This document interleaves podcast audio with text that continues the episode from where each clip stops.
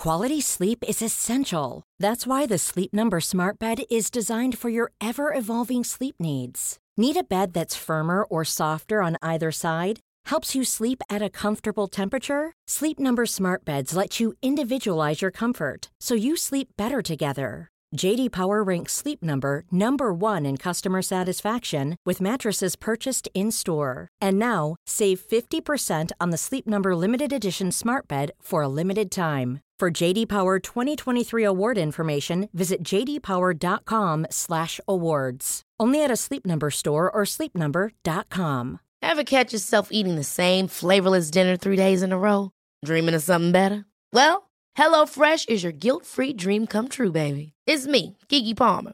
Let's wake up those taste buds with hot, juicy pecan-crusted chicken or garlic butter shrimp scampi. Mm. Hello Fresh. Stop dreaming of all the delicious possibilities and dig in at HelloFresh.com. Let's get this dinner party started.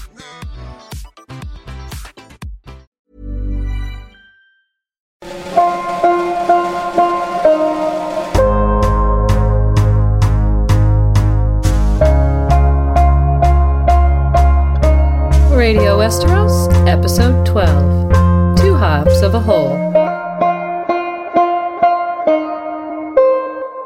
Hello, listeners. Hope you're all doing well today, and welcome to another episode of Radio Westeros. I'm Yolkboy in England. And I'm Lady Guinevere in Boston, and thanks for joining us today. So, today we have an episode for you all about Jaime and Cersei Lannister. Two intriguing characters, both individually and within their relationship, that might or might not belong together. And so we'll start with a brief overview and get a grounding of their early function in the plot, their relationship with each other, and we promise to use the word twincest at least once. I don't see how we can avoid it. So, after establishing the relationship between the two, then we'll look at Jaime individually, his relationship with knighthood, and his redemption arc. After that, we'll consider Cersei on her own, paying close attention to her association with power and corruption. Then we'll take a close look at the Valonqar prophecy and its effect in story, as well as presenting what we think might be at the heart of this puzzle. And from there, we'll consider the parallels between the defining moments for these two Jaime's loss of his hand and Cersei's walk of shame. And we'll also have readings set to music from both those scenes, so heads up if you find the walk of shame particularly sensitive. And we're going to wrap it all up with some speculation on where these two might be headed. Cersei, Jaime, and Brienne begin to form a complex triangle. So, what we're going to do is cover Brienne in the next episode. So, there's a lot of the Jaime and Brienne story that will spill over there. Right, so we'll hold back on the Jaime Brienne somewhat today. These three characters have complicated intertwining themes and arcs, and they really need to be studied together for a full understanding, we think.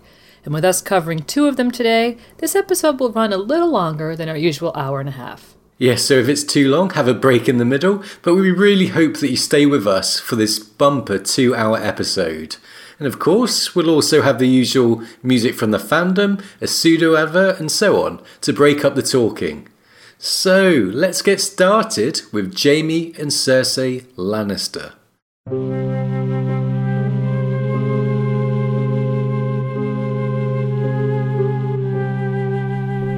Jaime and I are more than brother and sister.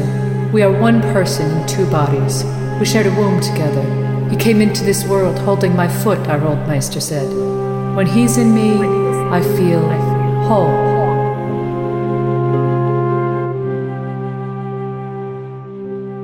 Okay, so this is the first time that we've covered a duo on our podcast. So we're going to start with a kind of overview of Jaime and Cersei's relationship and their initial impact on the plot.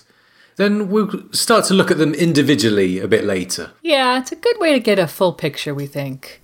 So, we initially hear of the Lannisters in the first Eddard chapter. We immediately learn that Ned doesn't seem to like them much. It says, The Lannisters of Casterly Rock had come late to Robert's cause when victory was all but certain, and he had never forgiven them. And so, right away, suspicion is cast upon this family soon to arrive at Winterfell. With the Starks already established as unspoken good guys, a close knit, honourable, quite affectionate family, Ned's wariness of, quote, an infestation of Lannisters is passed on to the reader. Right, and as we know, these books grow in depth and complexity. But at this stage, so early on in George's saga, it's really important that he draws the reader in. Yeah, he needs to create early interest and intrigue to get the reader committed and turning pages. So we see George use a very simple, standard trope to engage us the perceived good family and the bad family. And the notion of the Lannisters as antagonists is both reinforced and challenged as we progress, but Early on, it was important for the author to frame House Lannister as these super rich bad guys swimming in pots of gold, juxtaposed with the Starks as the protagonists. Yeah, and that's very standard writing fare.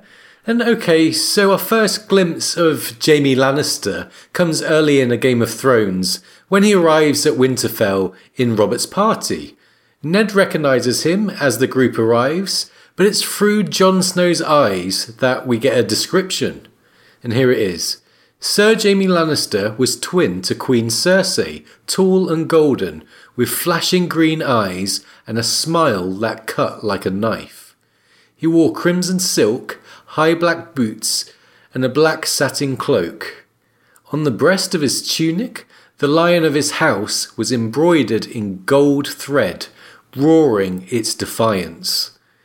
They call him the Lion of Lannister to his face, and whispered Kingslayer behind his back. Jon found it hard to look away from him. This is what a king should look like, he thought to himself as the man passed. So, the visual of the defiant lion on his breast turns out to be extremely apt for Jaime, as we'll see. His pride doesn't allow him to justify the act that earned him the nickname Kingslayer and his defiance in the face of judgment is made plain later in A Storm of Swords when he tells the story of Aerys's death and Ned Stark finding him seated on the Iron Throne to Brienne. He ends with, By what right does the wolf judge the lion? So here we can see clearly the inner conflict that's only been hinted at and which really defines his character. Yeah, and we also get glimpses of Cersei's defiance throughout A Game of Thrones perhaps most notably when she's hit by Roberts and vows to wear it like a badge of honour. And a first physical description of Cersei also comes from the observant Jon, obviously very similar to Jaime's, and we get an interesting assessment from Jon on the Golden Queen. Yeah, it says, even at 14, Jon could see through her smile. So again, we're being set up to see the Lannisters as antagonists to the Starks. Also, through Jon's descriptions, the stage is set for George leading us to believe that these two are similar, that they're soulmates. And as we soon learn, their relationship runs deeper than first thought. Yes, their relationship does run a little bit deeper. And their depiction as two inseparable souls is encapsulated later on with Cersei's shameless confession to Ned in the Godswood at King's Landing, and we'll have a reading of that scene shortly. But two halves of a whole is the gist of that conversation. Yes, it is. But first, Cersei and Jaime are revealed to be lovers to us through that infamous Bran point of view where he's pushed from the window. But the romantic relationship between the twins stretches back a long way. Yeah, and here's the quote even as children, they would creep into each other's beds and sleep with their arms entwined, even in the womb. Long before his sister's flowering or the advent of his own manhood, they had seen mares and stallions in the fields and dogs and bitches in the kennels, and played at doing the same. Once their mother's maid had caught them at it. He did not recall just what they had been doing, but whatever it was had horrified Lady Joanna. so this relationship grew. Yes, that escalated. yeah, quickly. Very quickly. so here their mother, Joanna, separates the pair by a long distance and actually keeps the story from their father, Tywin. This underlines two things. The theme of Jaime and Cersei trying to be together in the face of separation, and the theme of them keeping their secret. both of which are necessary to their relationship and central to their arcs. Yeah, so Jaime eventually left Casterly Rock to Squire for four years, remembering that Jaime could, quote, never bear to be long apart from his twin. And when he returns to Cersei at age 15, she's more passionate than ever, and their sexual relationship actually ups pace. She tells him about Tywin's plan to betroth him to Lysa Tully, and that she wants him to join the Kingsguard instead, to be near her. Mm, and he's a bit reluctant at first, but she uses their physical relationship to win him over and convince him. It says, every time he went to sleep, she woke him again by morning, Casterly Rock seemed a small price to pay to be near her always. So, signs that Jaime would do almost anything to be close to his sister. Like the things he'll do for love. Yes, so Jaime joins the King's Guard in order to be close to Cersei. However, this ploy backfires when Cersei is sent back to Casterly Rock. The two halves of a whole seem to find it very difficult to get what they want, each other. And the power of their bond and yearning is obviously very, very strong. Yes, it seems to be. And so the theme of Jaime and Cersei being separated is one that grows in complexity further into the books, and we'll explore how that changes them today. Another theme we mentioned is their secrecy. Their incestuous union is not only a taboo, it would probably be considered high treason, as it not only has the capability to shame the Lannister name, but compromises the leadership structure of the entire Seven Kingdoms. Right. We learn that not only did he slay the last king, but Jaime is now cuckolding King Robert Baratheon. He's sleeping with the Queen, and the three heirs to the Iron Throne are illegitimate bastard children born of twincest. Ha! Beat that. Yes, that does take some beating, doesn't it? right. I think Robert must have been deep in his cups for a long time not to notice this happening. As usual. As usual. But, anyways, it is the first open and shut mystery in the books, and we start to see how George uses descriptions, in this case, the golden hair of those three children, to give clues about hidden identities and lineages. Yes, it's all in those descriptions. And the three golden haired children Joffrey the Despicable, Myrcella the Dignified, and Tommen the Sweet, all of whom Cersei, at least, cares greatly for. I'm not so sure about Jaime. Are the embodiment of the dangerous secret Jaime and Cersei try so hard to keep. However, like a lot of real life secret affairs, the need for physical intimacy leads them to take risks. And unfortunately for Brandon Stark, a young innocent boy with ambitions of being a chivalrous knight, the power of Jaime's and Cersei's secret manifests in a terrible way. Yeah, and we'll look closely at this scene from Bran's POV. I think it would be better to present it there. But there's some interesting things going on in the scene with our brief glimpse of Cersei and Jaime here. Right. Let's look at the climactic line, the moment when Jaime decides to kill Bran rather than risk their secret being told. It says, The man looked over at the woman. The things I do for love, he said with loathing. He gave Bran a shove. Yes, so there's a juxtaposition of love and loathing in that quote. Jaime is being portrayed here as the more subservient one in this relationship. He's the one who will make sacrifices, like joining the Kingsguard, for example. And here, he's the one to cripple a child. The love, the passion, and the inherent deceit this forbidden fruit of twincest brings comes at a costly price. And here Jaime might be loathing both himself for his actions and Cersei for having this effect on him. Yeah, and it's made clear later in Jaime's point of view that Cersei would have rather Bran lived. And this is a woman who goes on to be involved in all manner of horrific crimes. But here, Jaime pushes Bran because he assumes that's what she wanted. Yeah, and we get some insight into Jaime's feelings about that moment uh, later on in the books. However, at this point, we don't know his point of view, and George withholds certain redeeming insights about his character for the time being. He's now established as a classic loathsome villain with a sister too, and this is really reinforced throughout A Game of Thrones. Their child, Joffrey, is repugnant right from the offset, and so House Lannister fills this early role of the villainous family. Right, and the actions of the Lannisters often have terrible consequences for the oh so likable Stark family, and in some ways causes the fracturing or divorce that George puts us through with the Starks and the breakdown of their family unit. Yes, the breakdown of the Starks was very painful for us. And it's no surprise that Ned thinks of Jaime as being responsible for the death of Jory, the captain of his household guard, who's shown on numerous occasions to really care for the Stark children. And I could also point out that Arya also holds Jaime personally responsible for Jory's death. Yeah, we love Jory, don't we? Yes, we do. It was very Poor sad. Jory. Aw. Well, Cersei and Joffrey are also doing their bit by actively contributing to Ned's downfall, uh, where the head of the Stark family rolled.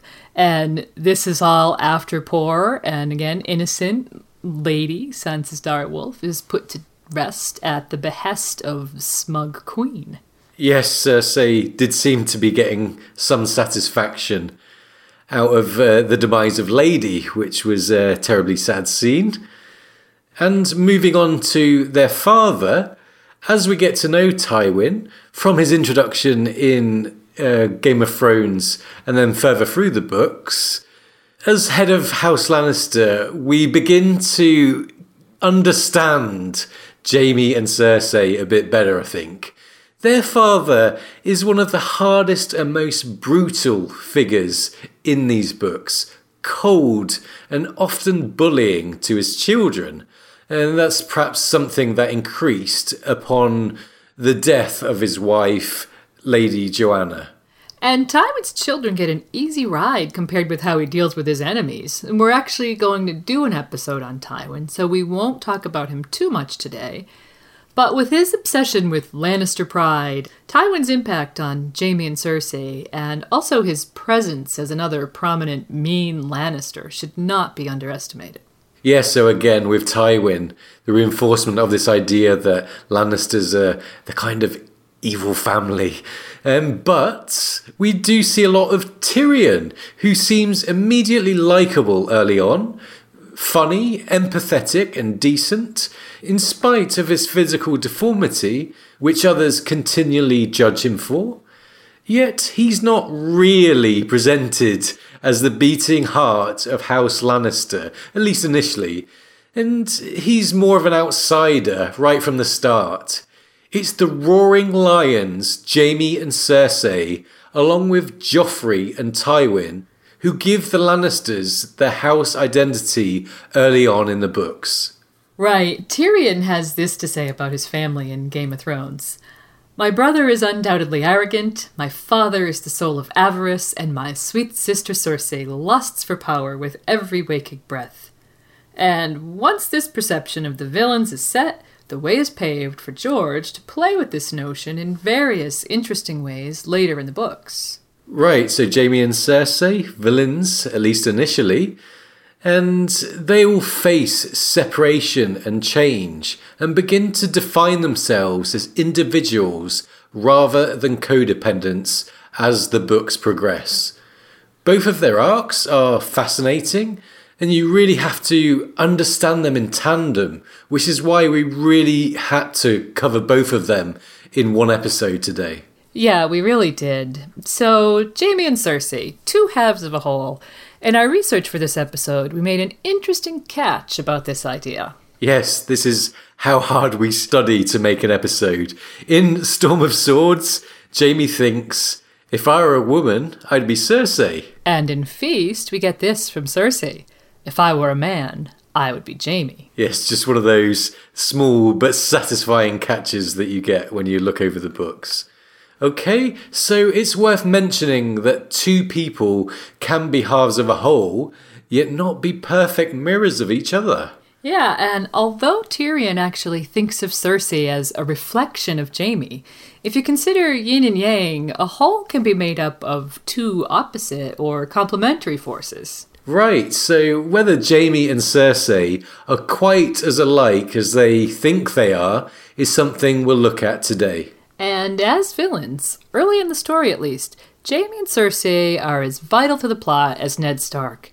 They're both wonderfully crafted characters whose relationship opens up many intriguing dynamics and themes as George begins to weave complexity, grayness, and backstory through their individual and combined arcs. Yeah, their relationship is definitely more complex than you first think. And on the subject of Cersei and Ned Stark, Here's that rather unapologetic confession from the Lioness of House Lannister from a Game of Thrones. Ned touched her cheek gently. Has he done this before? Once or twice. She shied away from his hand. Never on the face before. Jaime would have killed him, even if it meant his own life. Cersei looked at him defiantly. My brother is worth a hundred of your friend. Your brother? Or your lover? Both. She did not flinch from the truth. Since we were children together. And why not? The Targaryens wed brother to sister for 300 years to keep the bloodlines pure, and Jaime and I are more than brother and sister. We are one person in two bodies. We shared a womb together. He came into this world holding my foot, our old maester said. When he is in me, I feel whole.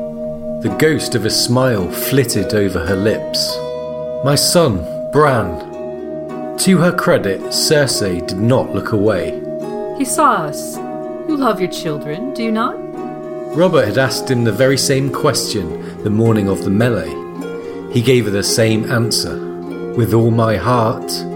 No less do I love mine. Ned thought, if it came to that, the life of some child I did not know, against Robb and Sansa and Arya and Bran and Rickon, what would I do? Even more so, what would Catelyn do if it were Jon's life against the children of her body? He did not know. He prayed he never would. All three, the Jaimes, he said. It was not a question. Thank the gods.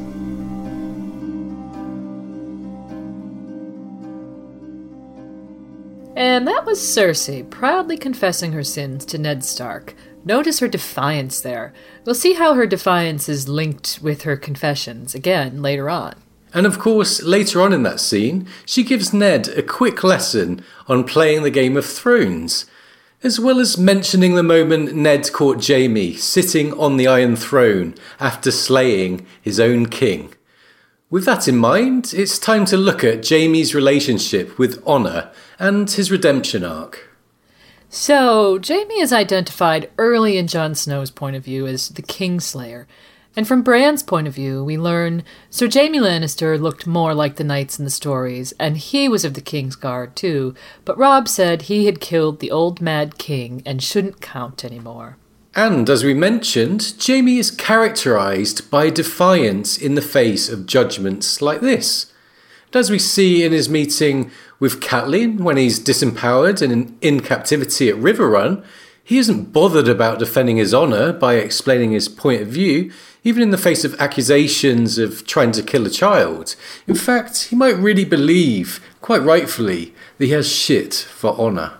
At the same time, the small amount of trust that Catelyn places in him for the return of her daughters when she sets him free, and his journey through the Riverlands with Brienne, have the effect of reminding him what honor can be, of his early ideals, and, as we'll see, may even inspire a faint hope of redemption.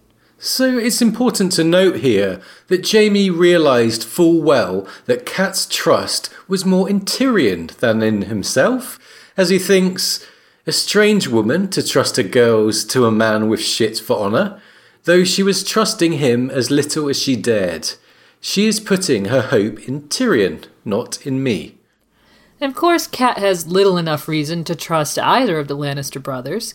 And to this point in the story, the picture we have of Jaime is one of a man who's at once restless and quick to anger, as the Blackfish told Robb, and who, in the words of Ned Stark, swore a vow to protect his king's life with his own, and then opened that king's throat with a sword.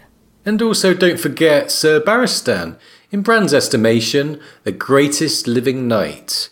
And Barristan calls Jaime the false knight who profaned his blade with the blood of the king he had sworn to defend. Combined with the ambush of Ned's party in King's Landing and Ned's bitter memory of Jaime Lannister's smile and Jory dead in his arms. By the end of A Clash of Kings, we ourselves have little reason to find any redeeming qualities in the man and can be forgiven for agreeing with Cat when she thinks there is nothing here but arrogance and pride and the empty courage of a madman. I am wasting my breath with this one. If there was ever a spark of honour in him, it is long dead. But there are a couple of small hints that there might be more to his character than being a soiled knight who's willing to kill children to keep his incestuous relationship with his sister a secret. Yeah, first from Tyrion, who thinks there was very little that Jaime took seriously. Tyrion knew that about his brother and forgave it. During all the terrible long years of his childhood, only Jaime had ever shown him the smallest measure of affection or respect, and for that, Tyrion was willing to forgive him most anything. So his little brother looks up to him and loves him. And then there's the story that he tells Catelyn in her final point of view in A Clash of Kings about the deaths of Rickard and Brandon Stark. This is one of the first hints that we get that there may have been extenuating circumstances in the death of Aerys Targaryen. While Jaime is quick to deny that vengeance for the Starks had anything to do with his murder of the king, George has sown the seeds of doubt in our minds. Yes, the seeds of doubt which come to grow. And in that scene with Cat, when she accuses him of forsaking every vow you ever swore, we get this interesting rejoinder from Jaime. So many vows.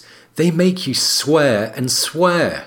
Defend the king, obey the king, keep his secrets, do his bidding, your life for his. But obey your father, love your sister, protect the innocent, defend the weak, respect the gods, obey the laws. It's too much. No matter what you do, you're forsaking one vow or the other.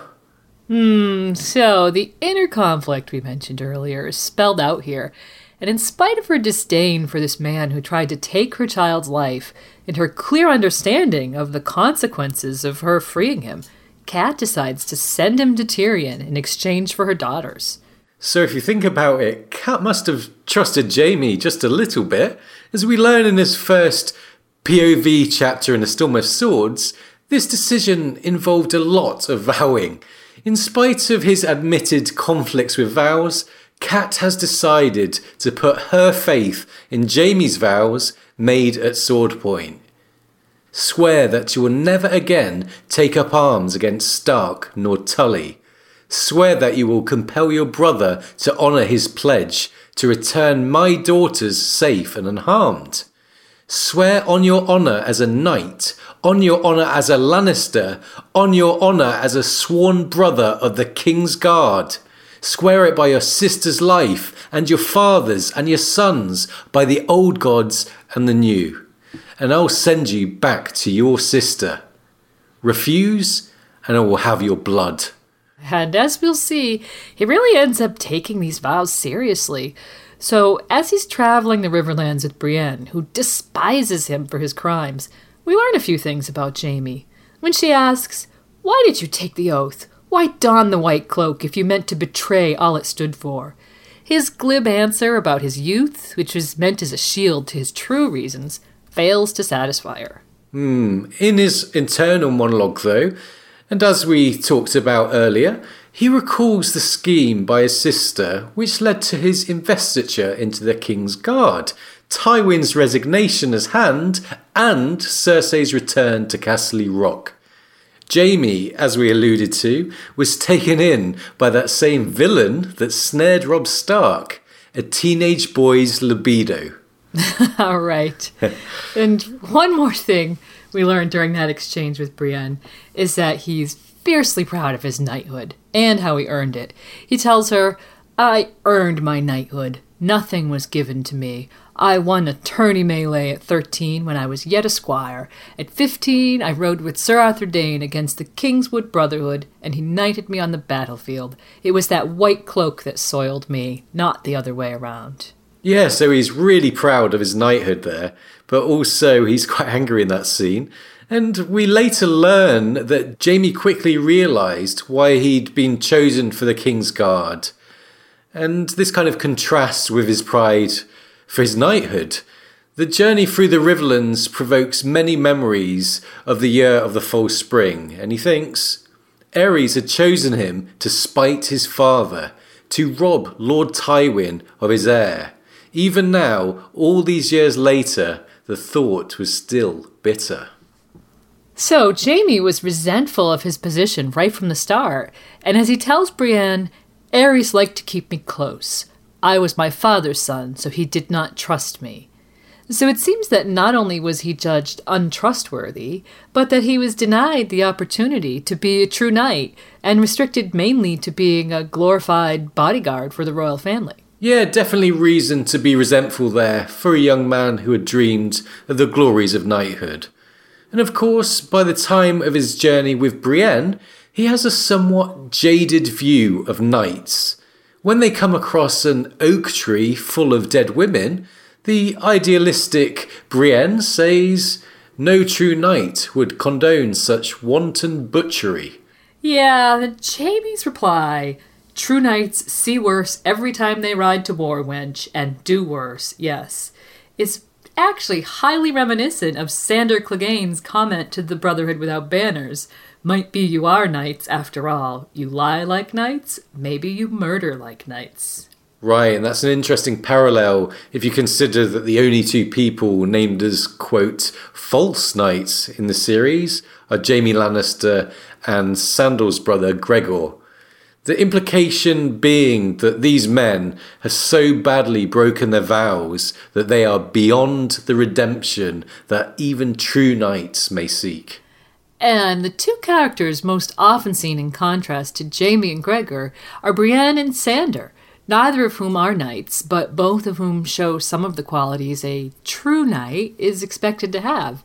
And in contrast to Sir Gregor, Jaime embarks on a redemption arc early in A Storm of Swords. Yeah, the first hint that we get is actually just before the two are taken by the brave companions, when he thinks he had decided that he would return Sansa and the younger girl as well if she could be found. It was not like to win him back his lost honour, but the notion of keeping faith when they all expected betrayal amused him more than he could say. Right, and then the arc accelerates with the loss of his hand, something we'll be examining in depth shortly. And of course, Sapphire is where he cleverly helps Brienne avoid rape, and the scene in the bear pit really demarcates his journey from false knight to redeemed soul. And while some readers might never forgive Jaime for what he did to Bran, at least now he's headed in the right direction here. But it's probably the scene in the Harrenhal bathhouse where he opens up to Brienne about the real reason he killed Aerys Targaryen, that makes the reader sit up and take notice. This man might not be a vicious and self interested killer.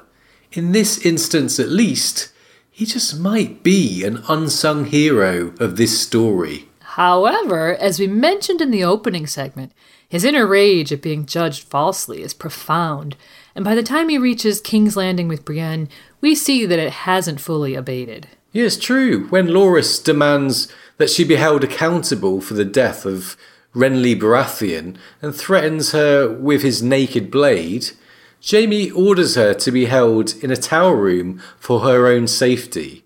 But Brienne's big blue eyes were full of hurt as she was led away, and he thinks to himself, Why must they misunderstand every bloody thing he did? This really underlines his continued frustration with this theme which has plagued him since Aerys chose him for the King's Guard. Hmm, so, when he's ultimately reunited with his family, it's made very clear that his journey in the Riverlands has changed him in a fundamental way. He still has the bitterness that comes from being continually misjudged, but we get little hints like this thought he has when reflecting about Joffrey's death. Jaime was sick of lies.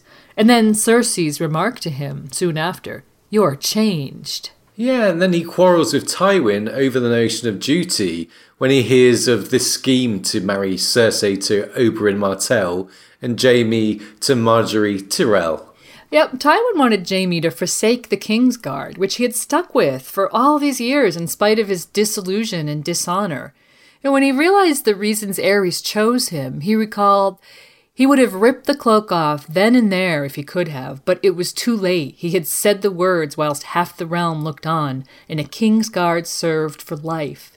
So it seems that in spite of his reputation, we've been shown that the King's Guard is something that he takes rather seriously. And when Tywin tells Jaime what's expected of him, in that purely Tywin esque way that brooks no opposition, Jaime refuses. Here's the passage No! Jaime had heard all that he could stand, more than he could stand.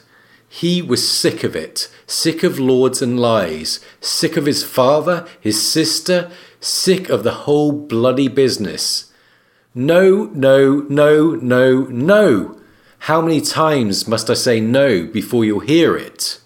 I am a knight of the King's Guard, the Lord Commander of the King's Guard, and that's all I mean to be. And this ends with Tywin, who does not like the word no, telling him, You are not my son. You say you are the Lord Commander of the King's Guard, and only that. Very well, sir. Go do your duty.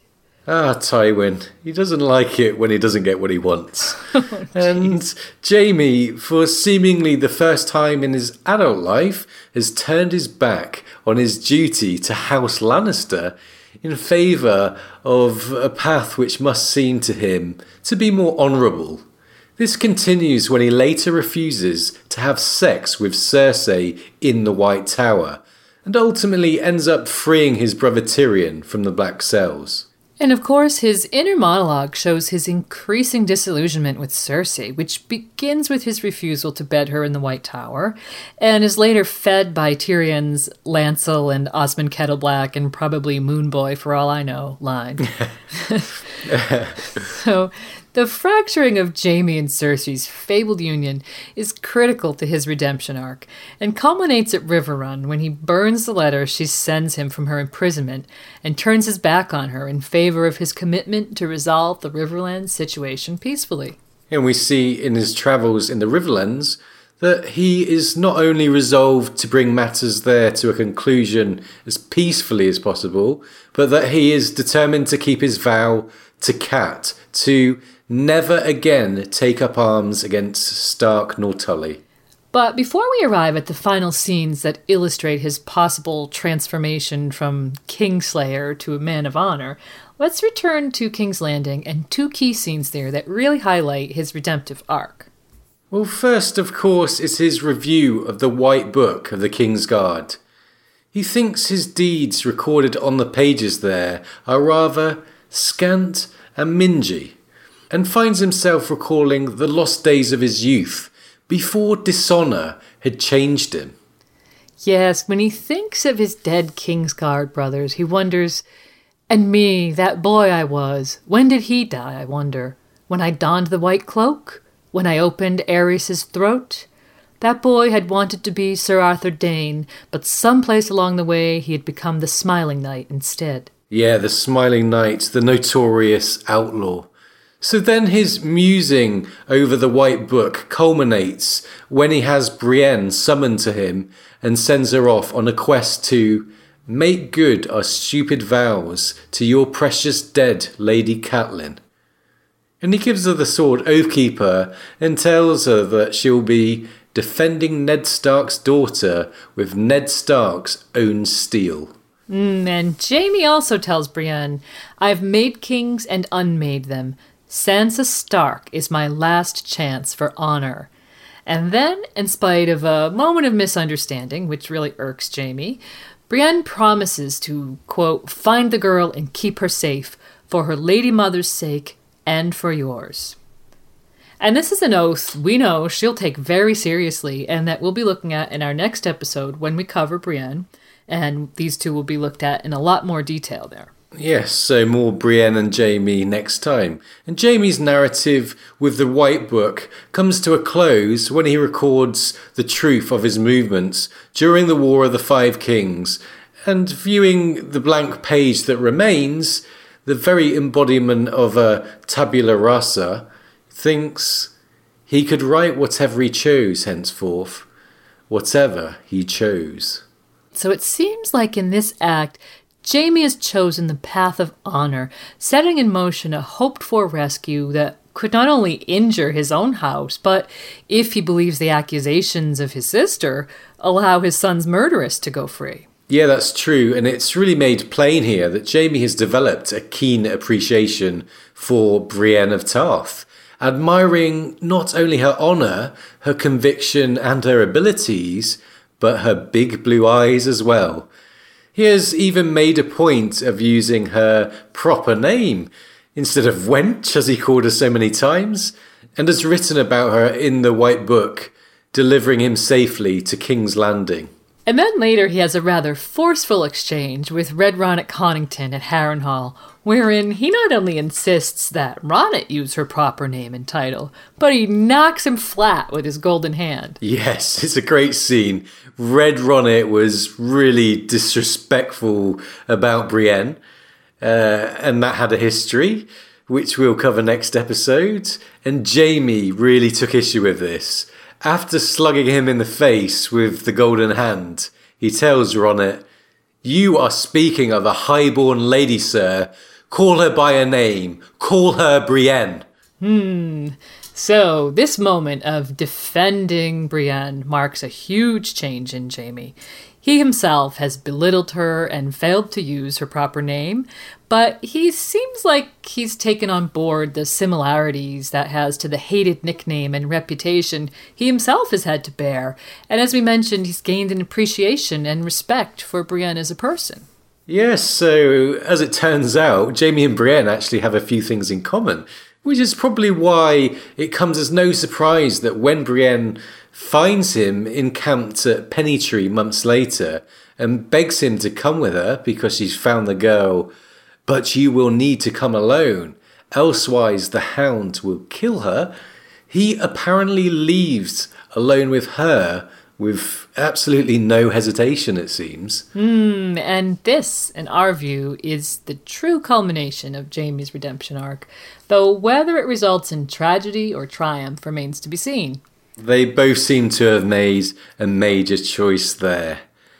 And so, what's up next, Lady Gwyn? Well, now it's time for a song from the fandom, after which we'll be taking a look at Cersei and her relationship with power and her perception of herself as a player in the Game of Thrones. Okay, so here's the music. It's a rapper called Beefy with his Lannister song, Hear Me Roar.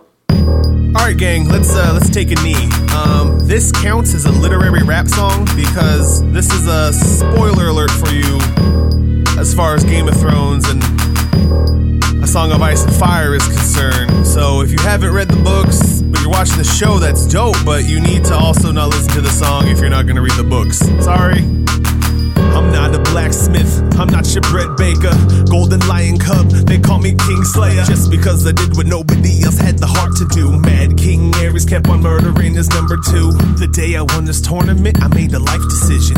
No land, no title, join this coalition. King's Guard, oh my god, it was so hard. Schooling every rookie squire, sparring in the courtyard. There was High Tower Dane, wouldn't sell me. Joined at 16, safe to say my dad was angry. We go to war, fighting battles I didn't wanna fight, which is hard to say because victory's my birthright. King stored a lot of wildfire, said to let it burn. In that moment, thought that I should be the one to end his turn. Sat the throne while an angry Stark approached me. Even then, I knew my father never liked me. Hear me roar, why shed tears when I go on tour?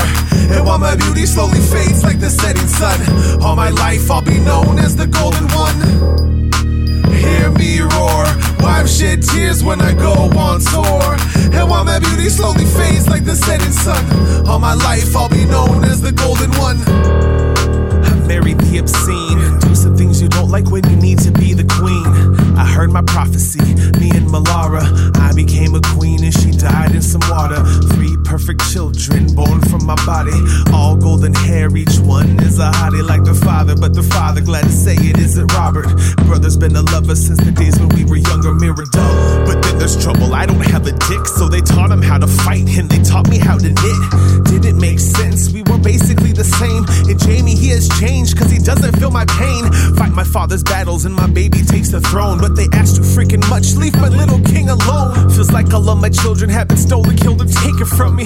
Even still, I know father doesn't love me.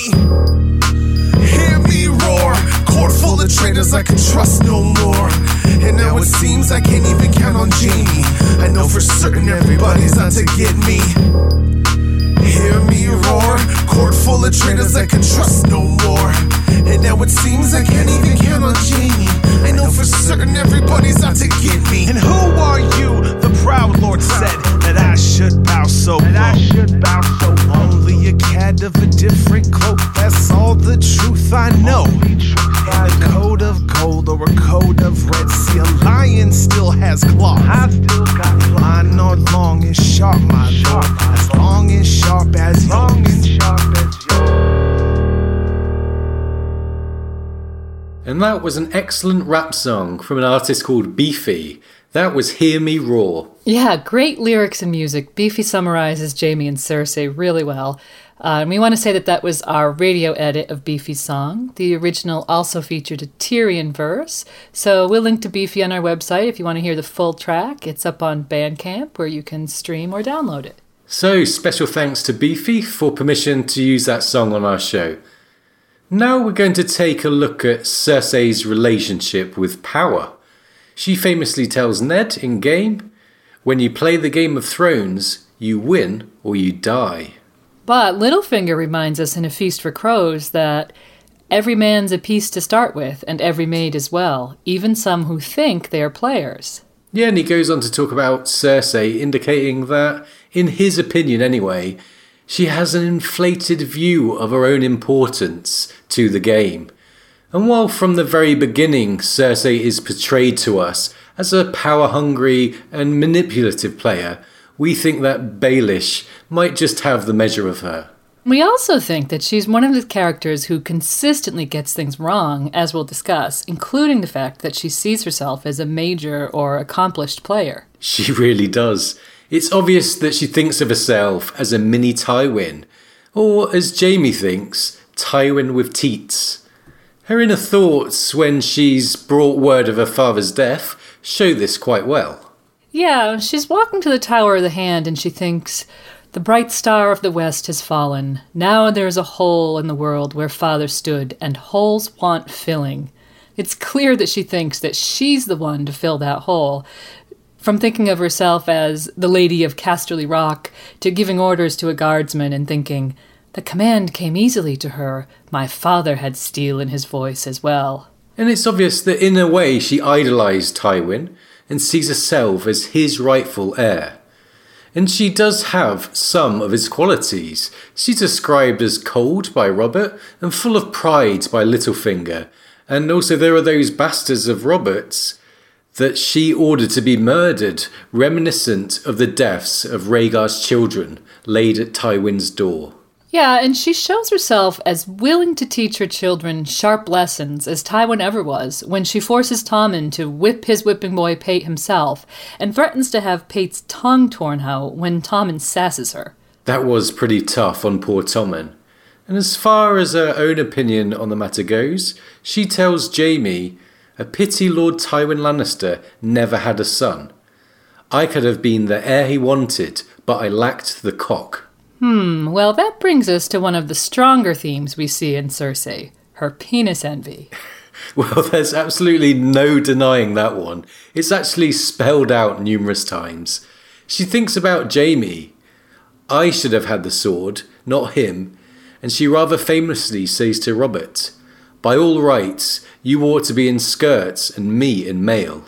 And Tyrion thinks how Cersei always resented being excluded from power on account of her sex. And of course, there's Taena Merriweather, about whom Cersei wonders what it would be like to use her as a man would use her. So there's a lot going on with Taena and Cersei, much of it related to Cersei's rage over her feelings of sexual victimization by Robert. The famous Myrish Swamp scene parallels almost exactly, with even the same phrasing, Cersei's earlier recollection of her mistreatment in the marriage bed. Well, that anger has its roots in the sense of powerlessness Cersei must feel as a woman, and it seems Taena has the measure of Cersei as well, at least on some level, since she later tells Cersei of a conjurer she knows with special powers, asking, Would it amuse your grace to be a man for one night? Right, and it seems like that would be Cersei's dream come true. And that's the question that provokes her thought that we mentioned in the overview. If I was a man, I'd be Jaime. Yeah, well, I see this as a tragic statement on Cersei's relationship with femininity. She's in a position to be a strong woman, yet she doesn't seem to tap into her feminine strengths. She loves her children, yet we rarely see her in situations that emphasize her motherhood, as we do with Catelyn Stark, for example. And we see her being dismissive of other women because of their looks, manipulating other women to her own ends, and allowing the torment of Sansa Stark. In fact, her attempt to give Sansa womanly advice comes down to use sex to manipulate men, which, in my opinion, is really not a strong female message. Mm, yes, Cersei is, in some ways, a strong woman. And whilst it's true that she's often a victim of patriarchal culture, it's also true that she too often mistreats women. Let's not forget the ladies that she hands over to Qyburn for his experiments, her maid Senelle, whom she suspected of spying for the Tyrells, the female puppeteers who had the gall to perform a show where a haughty lion was devoured by a dragon, and then even Falyse Stokeworth, who had dangerous knowledge of Cersei's inane plot to have Ser Bronn killed. And Qyburn is a true horror character, doing disgusting, torturous experiments on people in his basement. The supply of females to him is despicable and makes Cersei complicit in his vile inhumanity. While I can't imagine what those women went through, Cersei doesn't seem to care. It's an almost sociopathic lack of empathy that we see from Cersei. Yeah, and given her lack of empathy overall, I think sociopath might be a good diagnosis. Anyway, we thought it would be interesting to see what her brothers, her close family, think of her, and so we found quotes from both. Right, we did. So let's have a look at the Jaime quote first. His sister liked to think of herself as Lord Tywin with teats, but she was wrong.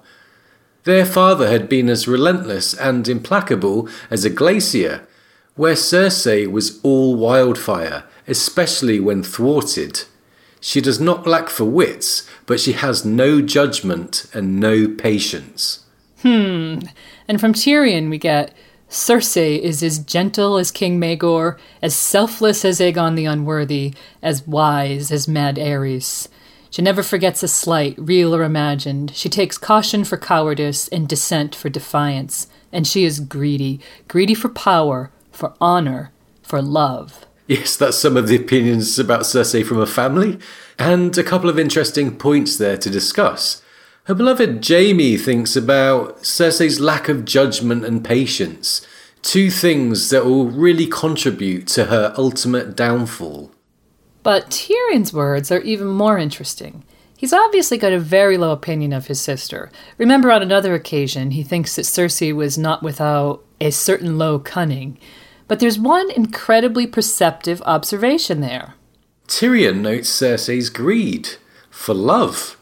It seems a little bit out of place there, since we've come to know Cersei as the adored daughter of a great lord, famed for her beauty, and absolutely vain and shallow in her perception of physical attractiveness.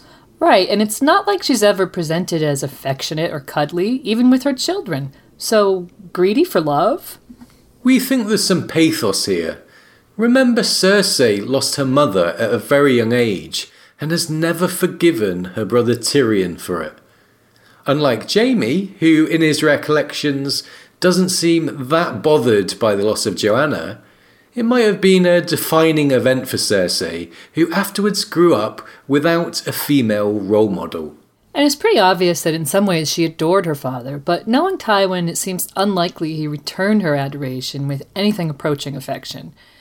And when she was grown, he married her off to the most advantageous party without a thought for her happiness. Yeah, to King Robert Baratheon. And while that was the reality of her culture, for someone who obviously likes to have a sense of power, it must have been a bitter blow, and a real sense of helplessness might have kicked in, especially as the reality of her dynamics with Robert became apparent. And we see an echo of that in the scene where Tywin tells her she must remarry for the good of her house. She's absolutely furious, but Tyrion, whose point of view we see this through, notes that in the end she will do as father bid, she had proved that with Robert. So it seems pretty much like Tywin has always treated Cersei like an asset. She might have even felt bullied to an extent. In the scene, if you read it through, it seems like bullying for sure. Mm, yes, it does. And we should also remember that in her view, Robert was a drunken brute who assaulted her in the marriage bed. She thinks, Robert Baratheon, the first of his name, may there never be a second, a dim, drunken brute of a man, let him weep in hell. And she recalls the only time he'd ever made her wet was on their wedding night. Yeah, and there's definite sadness there, remembering that she told Ned that that was the night Robert called her Lyanna. So, really, some room for empathy for Cersei there. On one hand, she became queen, but the actual relationship side of the marriage doesn't sound like much fun, with mentions of Robert's longing for a dead woman, his drunkenness, and also these mentions of him lashing out on occasion. Not that Cersei was an entirely innocent party there. She did hit Robert herself, smashing him in the face with a horn of ale, cuckolding him with her own brother passing off her bastard children born of incest as his own, and manipulated and schemed behind his back, and ultimately plotted his death. But perhaps their marriage was much more grey than it seems upon first impression. Yeah, typical George to give us a villainess and then start to give her some humanity. Right, George rarely gives us villains that are 100% evil. But of course, the reader can't forget Cersei is also responsible for some pretty heinous acts. As we said, those women that she gave to Qyburn, and also the deaths of the direwolf lady and Ned Stark's entire household after his arrest. Uh, she also gave Jeyne Poole to Littlefinger, and we know how that one turned out and much of Sansa's emotional torment during her captivity in King's Landing we think was down to Cersei.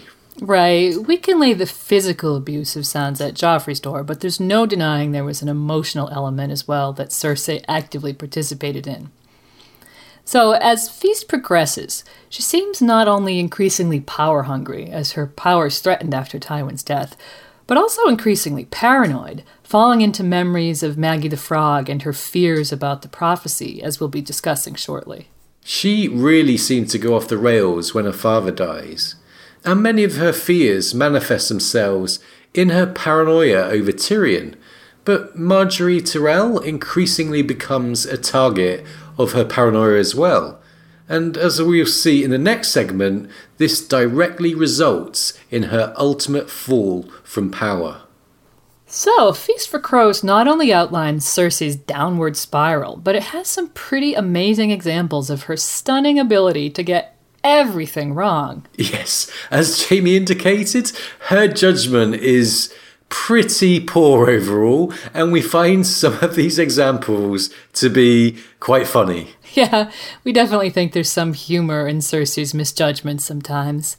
Uh, we already mentioned that early in Feast, when Cersei's been informed of her father's death, she has a very interesting train of thought that speaks to her desire to be seen as a female Tywin, but as she hurries to her father's chamber and wonders how this could have happened, how could Tywin be murdered inside the Tower of the Hand, she comes up with a scenario that's absolutely ludicrous. Yes, she thinks This might be the work of Stannis Baratheon through some cat's paw. It could well be the prelude to another attack upon the city. And then she goes on to think, let him come. I will smash him just as father did, and this time he will die. okay, so Cersei smashing Stannis Baratheon is just Yes. so unrealistic as to be comical. It's almost as bad as when Joff said he'd slay Robb in single combat. Exactly. well, the apple doesn't fall far from the tree, I guess. Well, her skills with assessing situations and people doesn't seem to improve when she names young Aurane Waters to the post of Grand Admiral, overseeing the Royal Navy, despite the fact that he was a sell sail for Stannis not long before. Yes, it sounds like a brilliant move already, doesn't it? Yeah. This seems like a decision made at least in part due to the fact that the first time she had seen him, for half a heartbeat, she had almost thought Rhaegar Targaryen had returned from the ashes. Water, Waters has the silvery gold hair of Cersei's old idol and might know something about boats, but is basically a nobody with not much experience, whom her brother Jaime cautions her against. Yeah, it turns out to be pretty good advice because as soon as Cersei is arrested by the Faith, he sails off with her new fleet of Dromonds. Bye bye. Goodbye, Aurane. Godspeed. Send me a postcard. yeah, Cersei's vanity often leads her to judge people by appearance. Usually it's their ugliness that she notices, but here it's Aurane's good looks that help delude her into giving away a fleet. An interesting commentary on the nature of beauty, we think, and Godspeed to Aurane Waters, who Cersei was convinced deeply desired her. Oh, Cersei. Oh, Cersei. She was warned. yes. Not just by Jaime. so even her aunt, Genna Frey, who's in the Riverlands, has seen her folly. She tells Jaime, Cersei's put some bastard on the council and a kettle in the King's Guard. She has the Faith arming and the Braavosi calling in loans all over Westeros, none of which would be happening if she'd had the simple sense to make your uncle the King's hand. And in the meantime, Littlefinger in the Vale is absolutely delighted by her mistakes, telling Alayne, You would not believe half of what is happening in King's Landing, sweetling. Cersei stumbles from one idiocy to the next, helped along by a council of the deaf, the dim, and the blind. I always anticipated that she would beggar the realm and destroy herself, but I never expected she would do it quite so fast. Well, for once, I think I trust Littlefinger here. yes, I think sometimes he speaks the truth. So far from consolidating her power and establishing herself as a player to be reckoned with, as we saw was her intent when she learned of her father's death, she's become an object of mockery, a symbol of folly, and the very embodiment of a paranoid wreck as she allows her fears about Maggy's prophecy to send her reeling from one ill considered scheme to the next. And her scheming against Margaery ultimately backfires spectacularly, who would have thought it, and leads to her own arrest and many serious accusations being laid at her door. This is something that we'll be discussing in depth later on. But now, a break from the talking for a minute. Here's a message from today's sponsors, followed by an advert from another A Song of Ice and Fire podcast. Today's episode of Radio Westeros is brought to you by Lannisport Legal Aid Foundation. When you or your family members are in legal trouble, call us. If you've hired an unsavory character who makes off with your employer's navy, we can mitigate your liability. If you've pushed your coworker's child from a window, committed regicide, deicide, incest, or high treason, we've got you covered. Our champion will work tirelessly for your exoneration, stopping at nothing to prove your innocence. Lannisport Legal Aid Foundation, a solid gold defense. Quality sleep is essential. That's why the Sleep Number Smart Bed is designed for your ever evolving sleep needs. Need a bed that's firmer or softer on either side? helps you sleep at a comfortable temperature? Sleep Number Smart Beds let you individualize your comfort so you sleep better together. JD Power ranks Sleep Number number 1 in customer satisfaction with mattresses purchased in-store. And now, save 50% on the Sleep Number limited edition Smart Bed for a limited time. For JD Power 2023 award information, visit jdpower.com/awards. Only at a Sleep Number store or sleepnumber.com. One size fits all seems like a good idea for clothes until you try them on. Same goes for healthcare. That's why United Healthcare offers flexible, budget friendly coverage for medical, vision, dental, and more. Learn more at uh1.com. Fees are non-refundable and payable in gold and in full upon retention of service. Hey, sirs and ladies, I'm Scad. I'm Brooke. And I'm Matt. And we are the Davos Fingers. The Davos Fingers podcast is a chapter by chapter analysis of the Song and Ice and Fire series. Our MO is to keep it fun yet insightful, but we do like to go deep. That's what she said. While still maintaining a healthy dose of fing irreverence. Yep, just three friends discussing what we love best. Oh, yeah, and we're spoiler free, except for a no holds barred, anything goes discussion at the end of each cast called Davos After Dark. Plus a plethora of references to other geeky things we love and jokes you last heard in middle school. So whether you're a first time reader or on your 15th reread, come hang with Davos Fingers. Listen at davosfingers.com or on iTunes. Davos Fingers. It's like a book club with your friends. But not lame. Nailed it. And there's a message from Lannisport Legal Aid with an advert by the Davos Fingers podcast. And we welcome ads from any A Song of Ice and Fire podcast here. Just some fun for us podcasters. So get in touch if you like. And thanks to Davos Fingers. Those guys are awesome. Yeah. Hi, guys. That was great. So thanks. Yes, it was. And check out the Davos Fingers podcast for an unspoiled reread. So, where were we? Jaime and Cersei. Yeah, continuing on with the theme of Cersei's corruption and her heading towards a fall from grace, let's have a look at the Valonqar. When Cersei instigates Margaery's arrest, which, as we said, backfires, the root of her motives here lie in a conversation with Qyburn about forestalling a certain prophecy. Yeah, so let's go back to early on in Feast. Cersei's arc takes a surprising turn as we enter A Feast for Crows and gain her point of view. We start to understand why she sometimes behaves the way she does, why her disdain for Tyrion is unquenchable and runs deeper than just blaming him for the death of her mother. And we see the sum of all her fears. We learn about the Valonqar prophecy. Yeah, the death of Joffrey at the hands of Tyrion in Cersei's mind seems to re trigger an old obsession. Her first chapter in A Feast for Crows, and the first ever point of view from Cersei, opens with a dream. She's on the Iron Throne, and things seem to be going well, until the dwarf appears as if from nowhere, pointing at her and howling with laughter.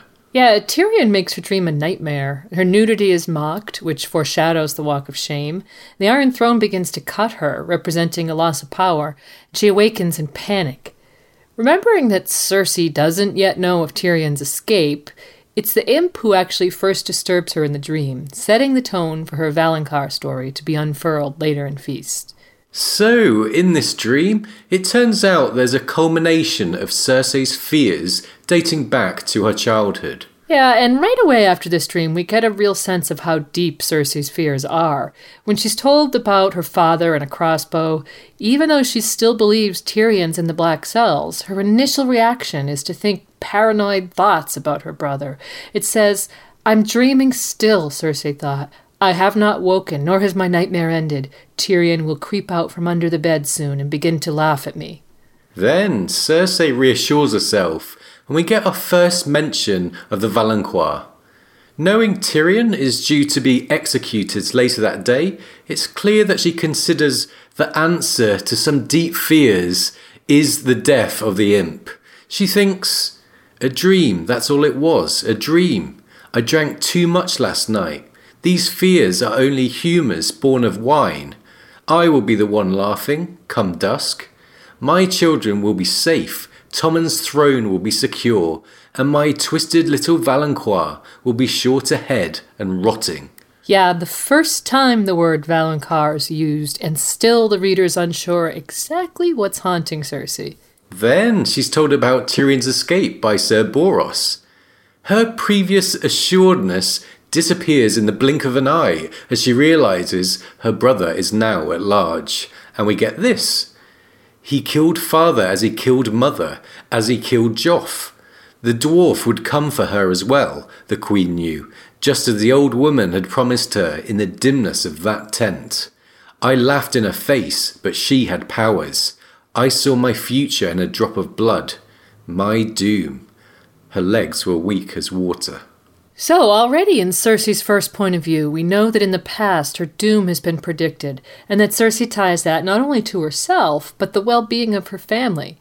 And her internal monologue mentions Tyrion being in the walls and people being Tyrion's creatures, so we can see how paranoid she's become and how certain she is of this prophecy. This obviously all amounts to her believing Tyrion to be her nemesis. And then Cersei puts a price on Tyrion's head, thinking the prophecy can be cancelled. After a massacre of dwarves the world over, and numerous brief thoughts about the Valonqar, it's not until Cersei's eighth point of view chapter that we finally learn of the full story behind the prophecy, and it's in a dream. Right, and we think it's probably significant that she has this dream after thinking about Falyse Stokeworth down in the Black Cells, almost as if there's some sense of guilt connected to it. Well, the dream tells of Cersei and her friends Melara Hetherspoon and Jeyne Farman entering the tent of a sorceress called Maggy the Frog.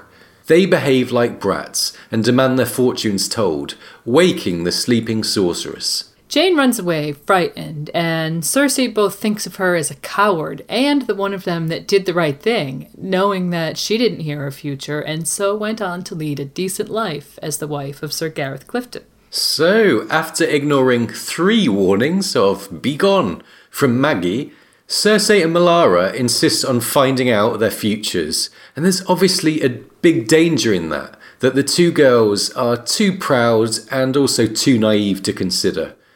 After giving a drop of blood, and remember that blood magic is the darkest of all sorceries, the girls are allowed to ask questions. Cersei asks first. She asks, When will I wed the prince? Will I be queen? And will the king and I have children? And we'll look at Maggy's answers shortly. But then Melara asks if she'll marry Jamie and finds out she will die soon and that her death is here tonight. Cersei ends up throwing a potion into Maggy's eyes and the girls run.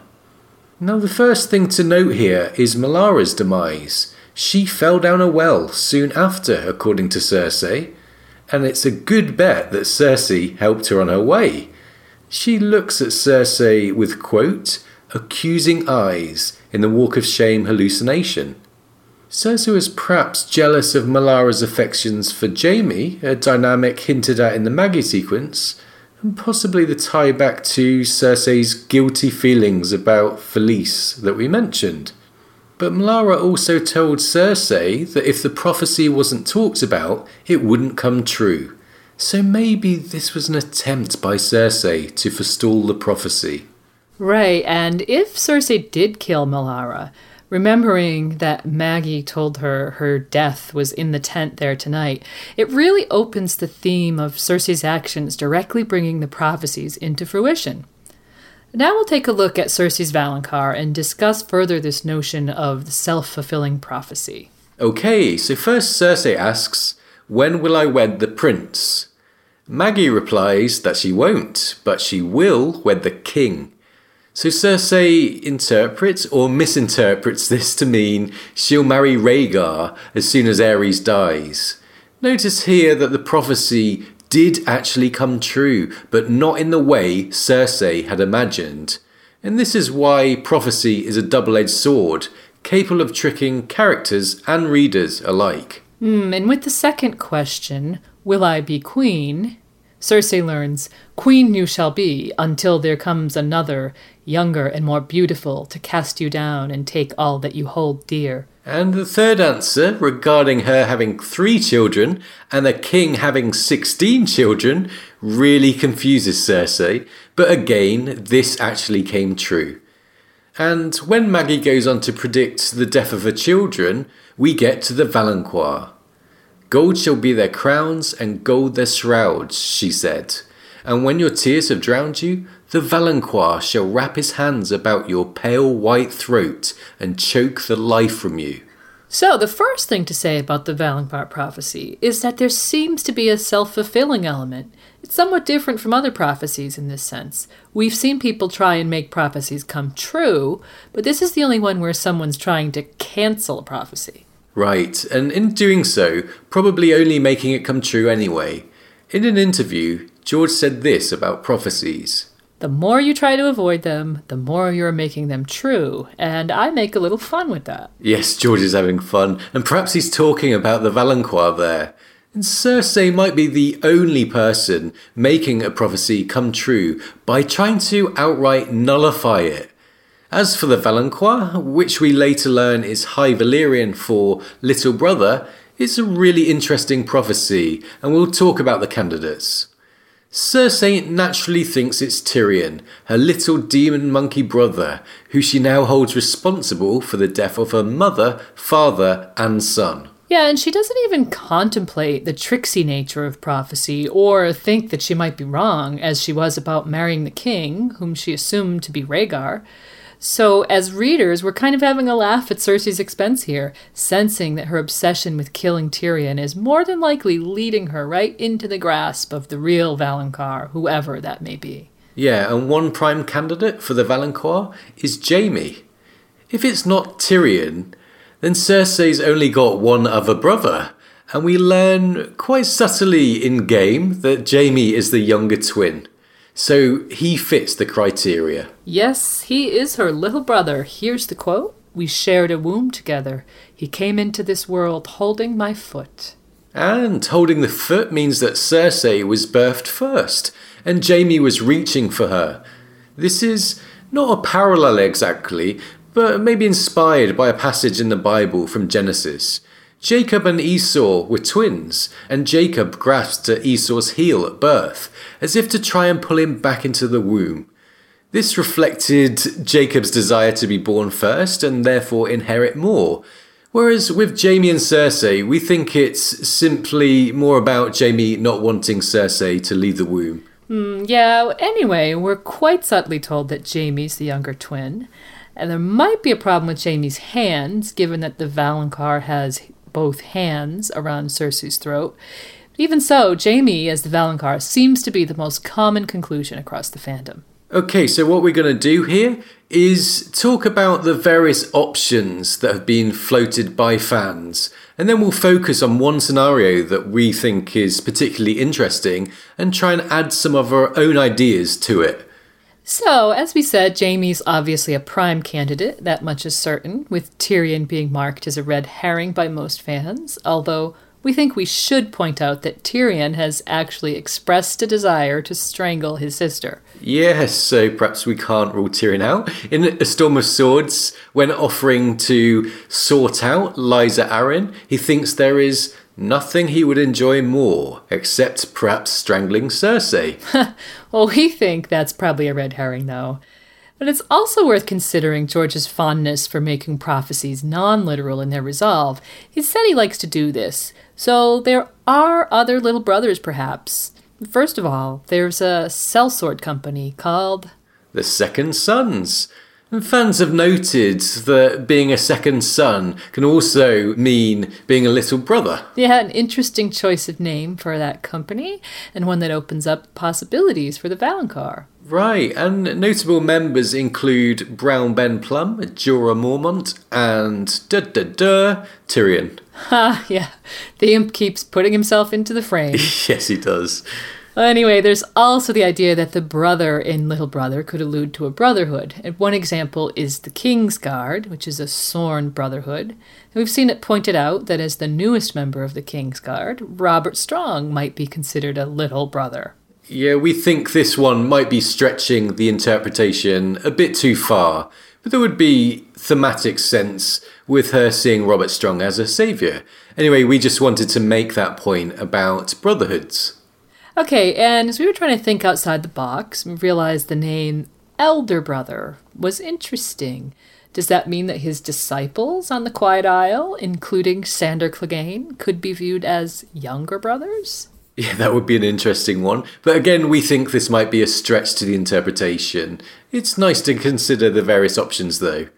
And to really blow open the field, readers have picked up on Maggy's wording. It's the Valonqar. It's non specific and perhaps not confined to a relative of Cersei's, which would be your Valonqar, not the Valonqar. So, this has left some readers wondering if it could be simply any little brother in the story. And we think that it's interesting, but we feel if George twists us on this one, it's kind of a cop out to leave the field so open. And we expect the Valonqar to make some kind of sense as a puzzle and be relevant to Cersei. But probably Stannis is the strongest candidate if it's any little brother. Remember, shortly before using the word Valonqar, Maggy had been talking about King Robert, and Stannis is his little brother. Right, and just to round up, we wonder if these tears that Cersei's drowning on might be the tears of Lys. That would mean that she poisons herself before this Valonqar character finishes off the job. Hmm, anyway, let's look at the other pertinent parts of the prophecy. Queen you shall be until there comes another, younger and more beautiful, to cast you down and take all that you hold dear. And again, there's a host of options here. Looking at queens, there's obviously Margaery, who Cersei has her chips on, but then there's Dany, and also there's Arianne and Myrcella as potential queens. And some people also like the idea of Sansa too, that I've read. Okay, so there are literal queens, or at least potential ones. But let's look again at the wording of that prophecy. Queen you shall be until there comes another, younger and more beautiful. Yeah, and we think, as others do, that there's ambiguity in the wording here. It doesn't say another queen, it simply says another. So this could mean until there comes another, another person, not necessarily another queen. Yeah, but Cersei tells Qyburn that Maggy had said, quote, another queen would come. Right, so here we see that Cersei has changed the wording of the prophecy. It's her interpretation she's laying out to Qyburn, not what Maggy actually said. Prophecy will bite your cock off, even if you only wish that you had one. And again, Cersei is a character who is frequently making mistakes, perhaps as she's doing here with Tyrion and this headhunt. Yeah, so this could open up the field once again. It doesn't have to be a queen, it's written to be interpreted either way. So candidates could thus include people like Brienne, who has a theme of inner beauty, for example. And we'd suggest that if this person isn't a queen, then it should be someone who's relevant to Cersei with a theme of beauty associated. Right, so the Valonqar prophecy, plenty of options there for you listeners to chew on. Okay, so as regular listeners know by now, we like to add some fresh ideas when we talk about the mysteries of ice and fire. So we're going to look at one pairing and scenario and see if we can add some weight to it. Yeah, so let's go with Cersei, the Valonqar, and the one more beautiful, all being closely linked. It really makes sense to us if it's all quite personal and interlinked in this way. So we'll look at Jaime as Signor Valonqar and Brienne as the younger, more beautiful one. And as we'll see when we cover Brienne in the next episode, these three form a really intriguing triangle with many layers and themes, and the groundwork's really been laid for increased tensions between them. Yes, so with this Cersei, Jaime, Brienne triangle that we've talked about, we already have the storytelling logic. And this makes the combination of these characters the most meaningful within the story, we think. And remember that, in a way, Jaime already chose Brienne over his sister in A Dance with Dragons. Exactly, and it seems like George might have more in store for these three. So, Jaime is Cersei's little brother. We're told this very subtly. It's not dwelt upon by George or Cersei, and so that might be suspicious. He now has a golden hand, which might be problematic with the words wrap his hands, plural, about your pale white throat. Hmm, and so it would mean that the wrapping of hands was used loosely by Maggy. But we did find an interesting quote Jaime's initial thoughts about his new hand. It says, When I reach King's Landing, I'll have a new hand forged, a golden hand, and one day I'll use it to rip out Vargo Hoat's throat. Yes, Jaime at least wants to do things like this with his hand. I think we find the hand interesting counter evidence for Jaime, but by no means a fatal flaw. And we've seen people mention the Golden Hands necklace that killed Shae, which, funnily enough, was last seen with Cersei, who insisted on taking it from Shae's dead body. Yes, she did. It's interesting. The hands necklace idea is a good one, we think. And we found a quote where Jaime actually thinks of strangling Sybell Westerling with a necklace. It says, Jaime would happily have strangled the woman with a seashell necklace.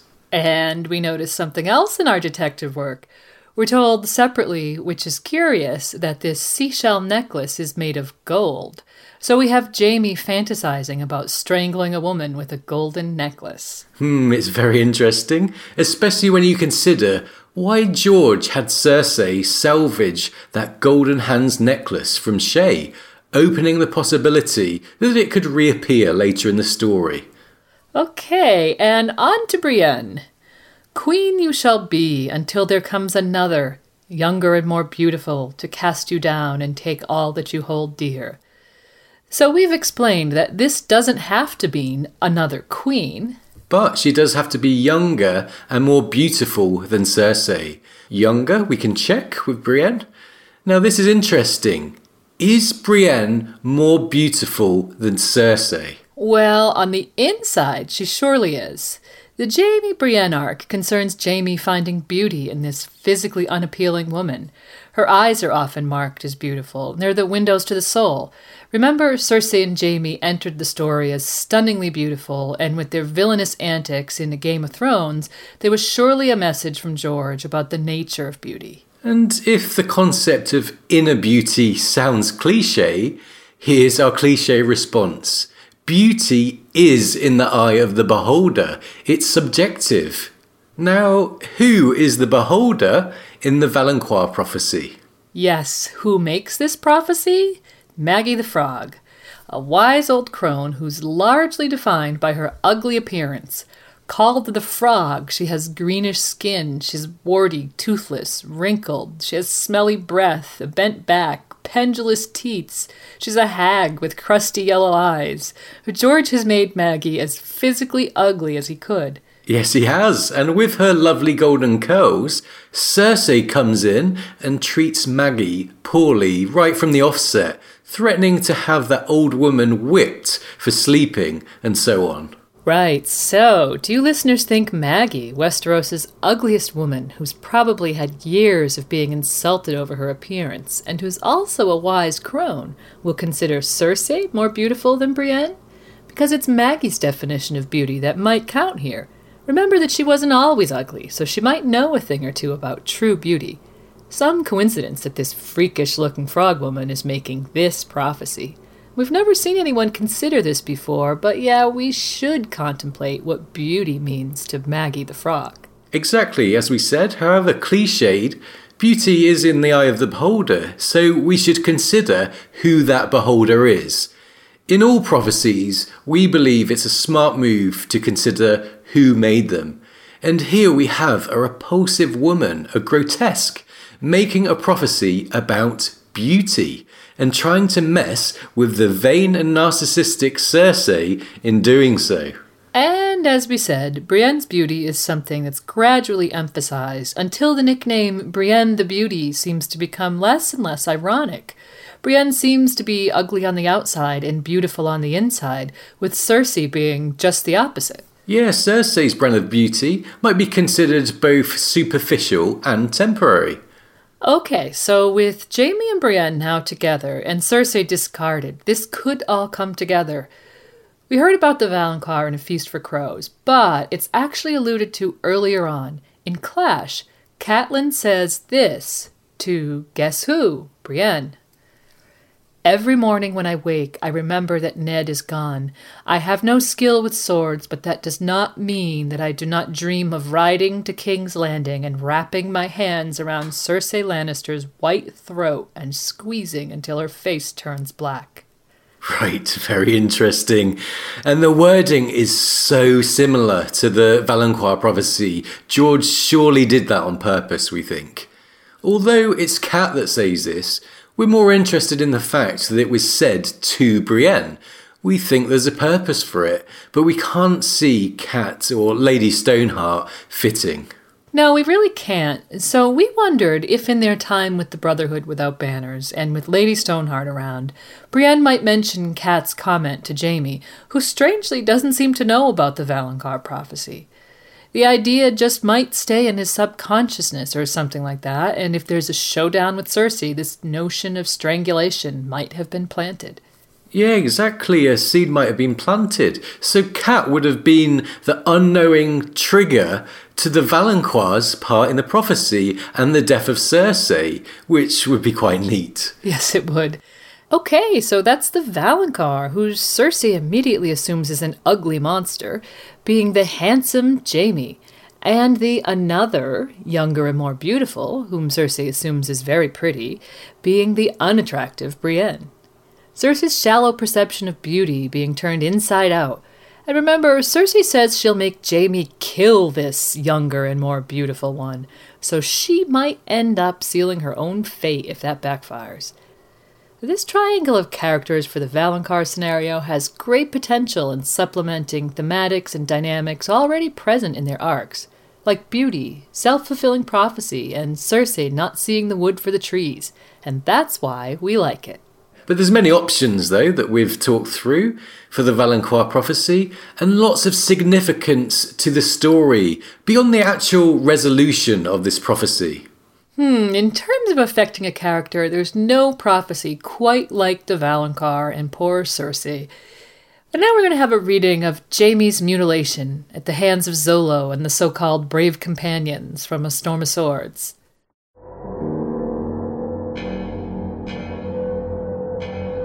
The Dornishman Timeon and a foul smelling Ibbenese pulled Jaime down from the saddle and shoved him roughly toward the cook fire.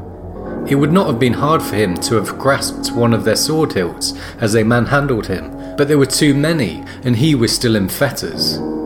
He might cut down one or two, but in the end he would die for it. Jaime was not ready to die just yet, and certainly not for the likes of Brienne of Tarth. This is a sweet day, Vargo Hoat said. Around his neck hung a chain of linked coins, coins of every shape and size, cast and hammered. Coins from every land where he has fought, Jaime remembered. Greed was the key to this man. If he was turned once, he can be turned again. Lord Vargo, you were foolish to leave my father's service, but it is not too late to make amends. He will pay well for me, and you know it. Oh, yes, said Vargo Hoat. Half the gold in Casterly Rock I shall have, but first I must send him a message. He said something in his slivery, goatish tongue. Urswyck shoved him in the back, and a jester in green and pink motley kicked his legs out from under him. When he hit the ground, one of the archers grabbed the chain between Jaime's wrists and used it to yank his arms out in front of him. The fat Dothraki put aside his knife to unsheathe a huge carved arakh. They mean to scare me. The fool hopped on Jaime's back, giggling, as the Dothraki swaggered towards him. The goat wants me to piss my breeches and beg his mercy, but he'll never have that pleasure. He was a Lannister of Casterly Rock, Lord Commander of the King's Guard. No sellsword would make him scream. Sunlight ran silver along the edge of the arakh as it came shivering down, almost too fast to see. And Jaime screamed.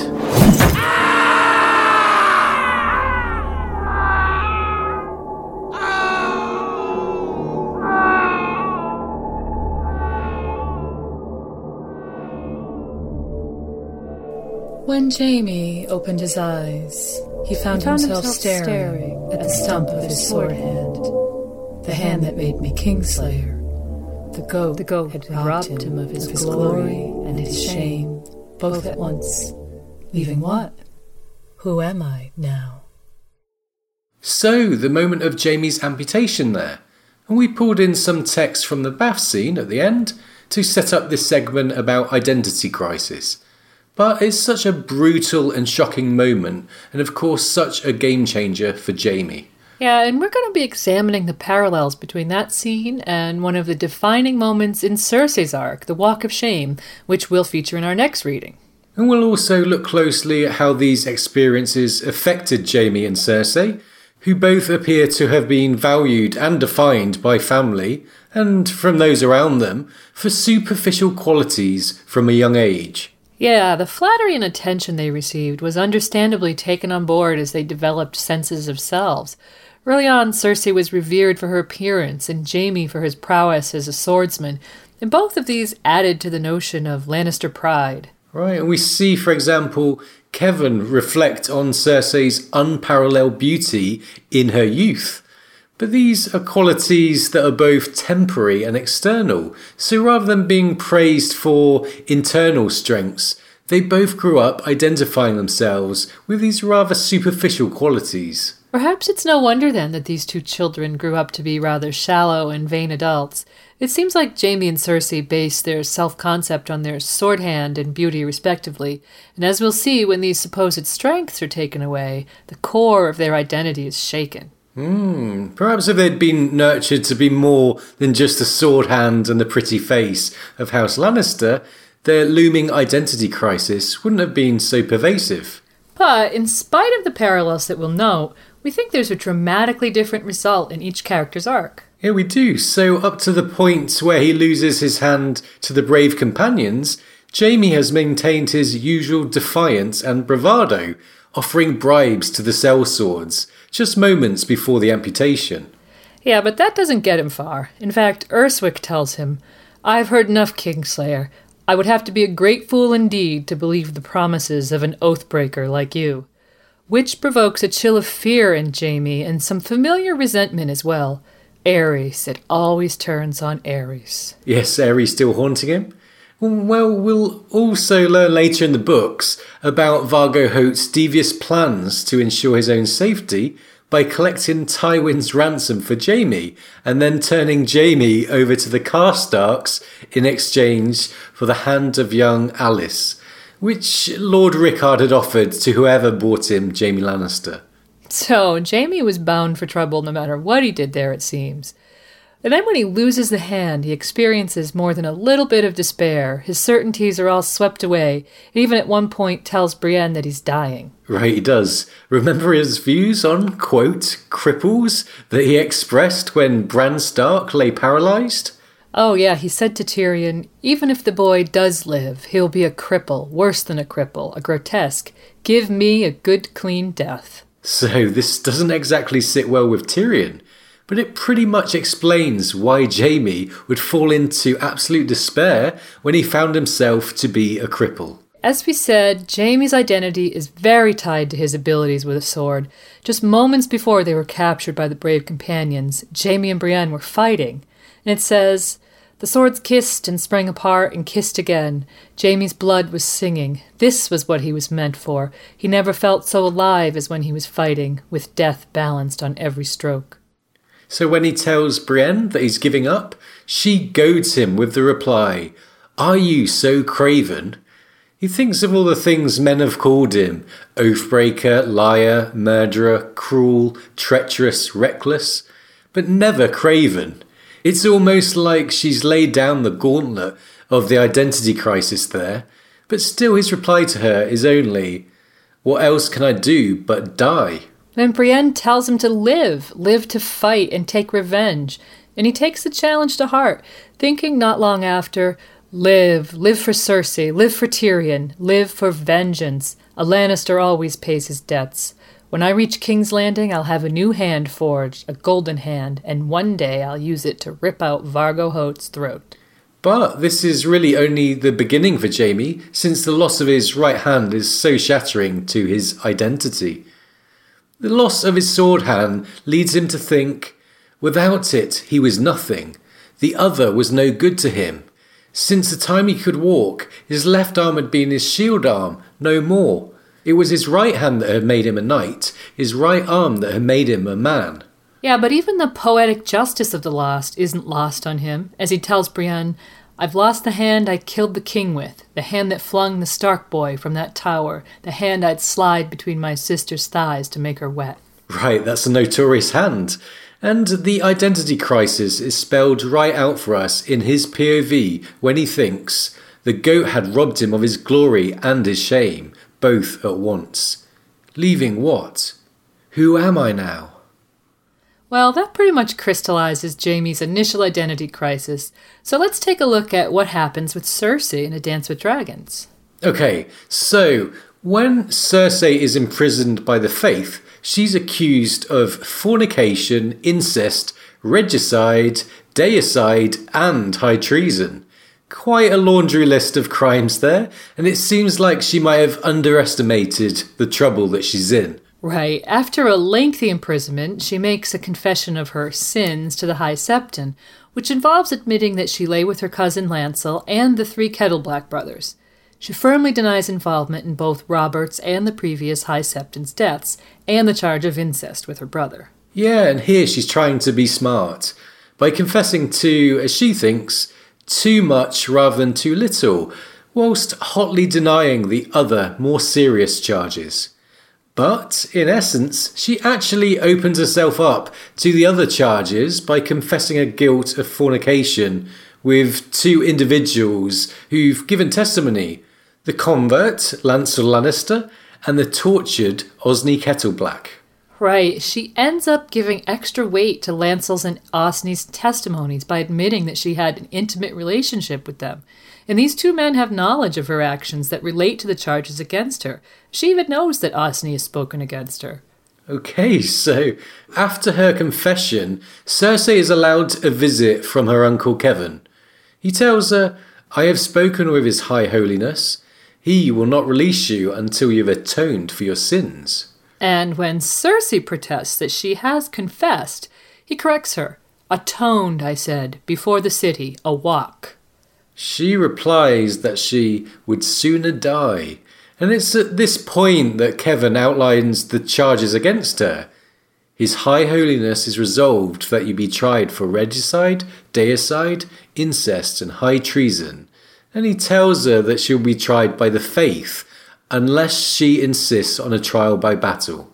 And when Kevin goes on to tell her of the situation in Dorne with Myrcella and Arys Oakheart's death, Cersei sees a way out and sends her uncle to Qyburn to find Sir Arys's replacement. Right, but the High Septon still refuses to let Cersei return to the Red Keep unless she performs this Walk of Atonement. And so she agrees, knowing that she must be released in order to control her only hope this trial by battle. So, Cersei begins the day of the walk thinking, No harm will come to me today, only my pride will suffer, even maintaining the hope that Jaime may yet come. Jaime, if you ever loved me. Yeah, in one sense, she really still depends on him, despite thinking earlier about rescue by Jaime, That road led nowhere, though. Jaime's sword hand was gone, and so was he, vanished with the woman Brienne somewhere in the Riverlands.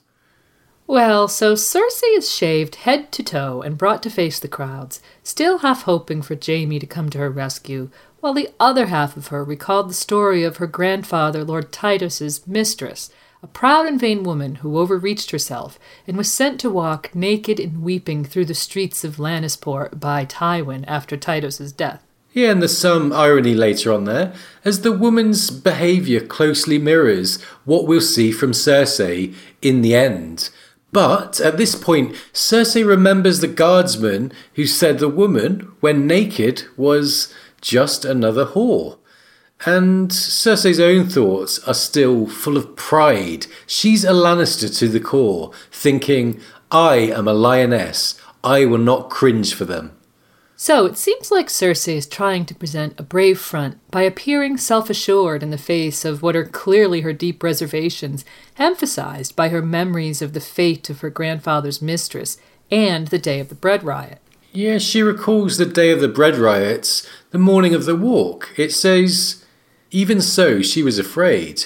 On the day Myrcella sailed for Dorne, the day of the bread riots, gold cloaks had been posted all along the route of the procession, but the mob had broken through their lines to tear the old fat High Septon into pieces and rape Lollys Stokeworth half a hundred times. And if that pale, soft, stupid creature could incite the animals when fully clothed, how much more lust would a queen inspire? Right, so the reader can sympathize with Cersei's defiant resolve to maintain some dignity in this frightening situation. But we could also wonder if she truly understands why the bread riots happened, the rage of a hungry and downtrodden people. Cersei's in a position to empathize with Lollys. Instead, she seems to be contrasting Lollys's unappealing physical appearance with her own beauty as she contemplates the threat of rape, indicating that she might not understand why the threat existed. And it certainly wasn't anything to do with Lollys's appearance or with lust, as Cersei seems to think in that passage. And so, as she begins the walk, protected by a dozen warriors' sons, including her cousin Lancel, her internal monologue is a chronicle of her descent from defiance to despair, beginning with I have sinned and must atone, must parade my shame before the eyes of every beggar in the city. They think that this will break my pride, that it will make an end to me, but they are wrong. But the scorn and insults of the crowd really begin to weigh upon her. She's walking with her head held high, trying to remain a queen, when she puts her foot down in something slippery and loses her footing. Septa Unella tells her, Your Grace should watch where she sets her feet. Yeah, and we think this is pretty good advice because by this time, the readers know that Cersei just doesn't watch where she's going. Her decisions seem to always be leading her down the road to folly, proving the truth of what Petyr Baelish said about her in A Feast for Crows. Yeah, we alluded to this earlier. Here's what he told Alayne. Cersei thinks herself sly, but in truth she's utterly predictable. Her strength rests on her beauty, birth, and riches. Only the first of those is truly her own, and it will soon desert her. I pity her then. She wants power, but has no notion what to do with it when she gets it. Yeah, so Petyr mentioning these superficial qualities that we talked about. And right there, we see some real foreshadowing, not only just of this walk, but probably of what's to come in the future as well. Right, so as the walk progresses, the insults people call out seem to get much more personal. With Cersei still thinking, words are wind, she begins to hear things like, My wife has sweeter teats than those, and from a young boy, that can't be the queen. She's as saggy as my mum. And by this point, she's hobbling along on bloody feet and begins to hallucinate faces in the crowd. Yeah, it's getting more intense. And then it says, a bald man with bushy side whiskers frowned down from a window with her father's frown, and for an instant looked so much like Lord Tywin that she stumbled. A young girl sat beneath a fountain, drenched in spray, and stared at her with Melara Hetherspoon's accusing eyes. She saw Ned Stark, and beside him little Sansa with her auburn hair and a shaggy grey dog that might have been her wolf. Every child squirming through the crowd became her brother Tyrion, jeering at her as he had jeered when Joffrey died. And there was Joff as well, her son, her firstborn, her beautiful bright boy with his golden curls and his sweet smile. It seems like the dead or her past deeds and perhaps her fears and regrets as well are haunting her here. When she falls again, in spite of her best efforts to maintain her pride and detachment, she begins to think, I should not have done this. I was their queen, but now they've seen, they've seen, they've seen. I should never have let them see. Gowned and crowned, she was a queen. Naked, bloody, limping, she was only a woman, not so very different from their wives, more like their mothers than their pretty little maiden daughters. What have I done? So there's something interesting going on here, which we think could reach far back into Cersei's childhood. We learn in The World of Ice and Fire that when the twins were six, Lady Joanna brought them to court to present them to King Aerys, and it turned out to be a rather unpleasant experience. Yes, here's the passage. The king, very much in his cups, asked Joanna if giving suck to the twins had ruined your breasts, which were so high and proud. The question greatly amused Lord Tywin's rivals, who were always pleased to see the hand slighted or made mock of, but Lady Joanna was humiliated. Tywin Lannister attempted to return his chain of office the next morning, but the king refused to accept his resignation. So, at a young age, Cersei witnessed her own mother being humiliated in public by the king for the changes having children had brought upon her body. And we know that Cersei is perhaps painfully aware of the changes her own three children have brought to her, since we see her think of Taena Merryweather she is younger than I am. Her breasts have not begun to sag. So these insults being hurled at her about being saggy and her sudden realization about her mistake in letting them see might just be tapping into some really deep insecurity in her. Yeah, it might be. But it's when she sees Maggy the Frog in the crowd and hears across the years her words, Queen you shall be until there comes another younger and more beautiful, to cast you down and take all you hold most dear, that her terror takes over and she begins to run, ultimately arriving at the Red Keep, sobbing and scrambling on all fours. Yeah, and here's where it gets interesting because the narrative George uses to describe this final part of the walk corresponds very closely with the description of the forced walk of her grandfather's mistress.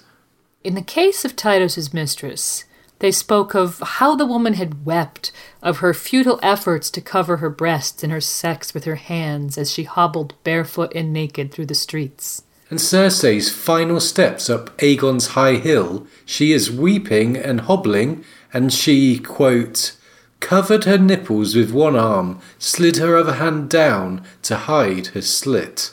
Hmm, those two descriptions are very similar. So Cersei finally broke at the end, becoming what she was certain she wouldn't at the beginning of the walk a desperate, weeping woman in front of the crowd, perhaps, in her mind, losing her pride and power here. And this is triggered by her memories of Maggy, the sum of all her fears, who instilled the fear of losing her beauty into Cersei at a young age with a prophecy relating beauty to her demise. So we see Cersei's old memories of Maggy, Tytos's mistress, and possibly the humiliation of her mother, all culminating here when Cersei finally broke. So, very deep rooted insecurities coming out.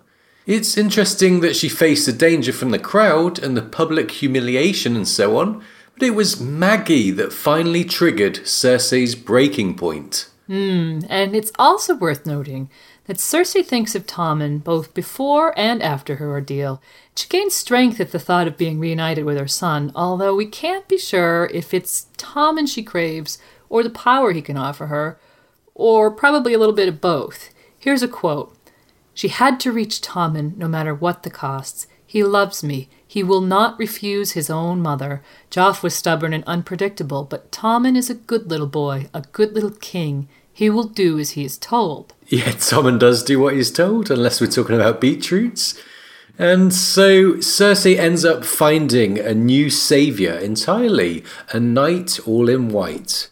But in spite of her joy at finding that Qyburn has actually kept his word and that she has a new champion in the form of the monstrous Sir Robert Strong, we feel this is really the moment when Littlefinger's prediction that Cersei's beauty will soon desert her comes true. Yeah, and here we come to the really clear parallel between these two events Jaime's amputation and Cersei's walk of shame. Throughout the early books, it's made clear to us that Jaime's identity rests upon his knighthood and swordsmanship. His internal crisis upon losing his hand makes that very clear. Right, and Cersei has gained much of her power through her beauty, as well as her family connections and riches, as Littlefinger highlighted. But in the course of her walk of shame, we see Cersei come to the realization that her family's deserted her. This is shown through Cersei's thoughts of her dead father and her absent brother, and her uncle, whom she feels has now betrayed her. And of course, right at the end, she realizes that the power her beauty gave her over people has vanished in a moment. She's destroyed the illusion that she so carefully maintained of the beautiful, haughty Golden Queen in a matter of minutes. Yeah, what's been seen can't be unseen. So, what we find fascinating when examining these two is the completely different way they each take their crisis on board. You might expect them to react similarly, given how they're so often described as being alike, but really their reactions couldn't be any more different. Take Jaime, for instance.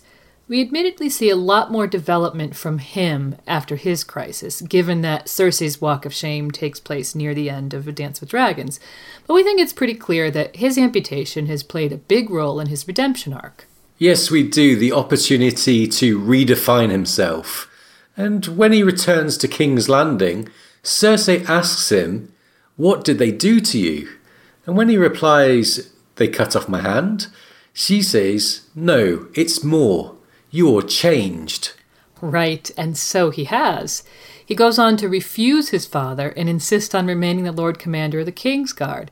Given the opportunity to redefine himself, he really takes to heart the influence Brienne has had upon him in their time together, making her, in a sense, the architect of his redemption. Yeah, he's seen to turn his back on his family, except for his wrongly accused brother Tyrion, who he sets free. And he gives away the Valyrian steel sword his father gives him, and that's in the name of honouring a vow. Yeah, the sword alone is huge, given what we know of the status these things convey upon the houses who own them, and the long years House Lannister has mourned the loss of Brightroar. This is not only Jaime refusing to further taint what was a Stark heirloom, but also indicates a refusal of Lannister identity, which ties in with his refusal to leave the Kingsguard at Tywin's command. Ryan sending Brienne off to find Sansa and keep her safe from his sister would have been inconceivable from him not too long ago. So we get to the point we mentioned earlier where we see Jaime with the white book thinking he could write whatever he chose henceforth. This indicates that he has really become his own man with his own future. So we see very little of Cersei after her walk, and what we do see is through the eyes of Kevin Lannister, but in spite of his continuing train of thought about Cersei being subdued, and his assurance to Mace Tyrell that my niece will make no further mischief, we're not so sure. No, we're not. She obviously has something up her sleeve with Sir Robert Strong and Qyburn. And we wonder about the contrast between Jaime's saviour being Brienne and Cersei's being this silent and mysterious giant, Robert Strong. Right. Jaime chooses Brienne, who leads him to be a better person, and Cersei now has Robert Strong, an undead monster. The contrast here is interesting. Yes. In the absence of each other, Jaime's and Cersei's new saviors say a lot about where each sibling is now headed. Yes, Brienne and Sir Robert Strong, two very different types of saviour figures. So Cersei makes two interesting statements to her uncle as they have their final meal together. One is actually a request to have Lady Taena Merryweather come to attend her as a lady in waiting. Kevin obviously doesn't know of the scheming that those two had previously got up to, as he thinks it's a modest request, and he agrees. And the other is an offhand comment about Osmond and Osfred Kettleblack not standing by while their brother Osney dies. She's taken aback to hear that her uncle has arrested the two, which makes us wonder if she had put some hopes there. Mm, maybe. And a couple of mentions of Jaime make it clear that she still hopes that he will return. And taken all together, we think this brief glimpse indicates that Cersei isn't done scheming just yet. She may have gone for an awful punishment and she may have been humiliated, but it doesn't appear to be in her personality to learn a valuable lesson from the experience. Instead, it seems like she might be continuing to put her trust in the same dubious characters that helped her get where she is at the end of A Dance with Dragons. Hmm, so Jaime and Cersei both have something defining taken from them, but only Jaime seems to really undergo any permanent change due to the opportunity that the identity crisis presented. Of course, time may tell with Cersei, but it seems like her character is little affected, and that in spite of her humiliation, her old arrogance was never far beneath the surface. So Jaime and Cersei, two halves of a whole, at this point in their arc, seem to be headed in very different directions in more ways than one. And so, to lead us out, here's the reading that we promised earlier. It's the final part of Cersei's Walk of Shame.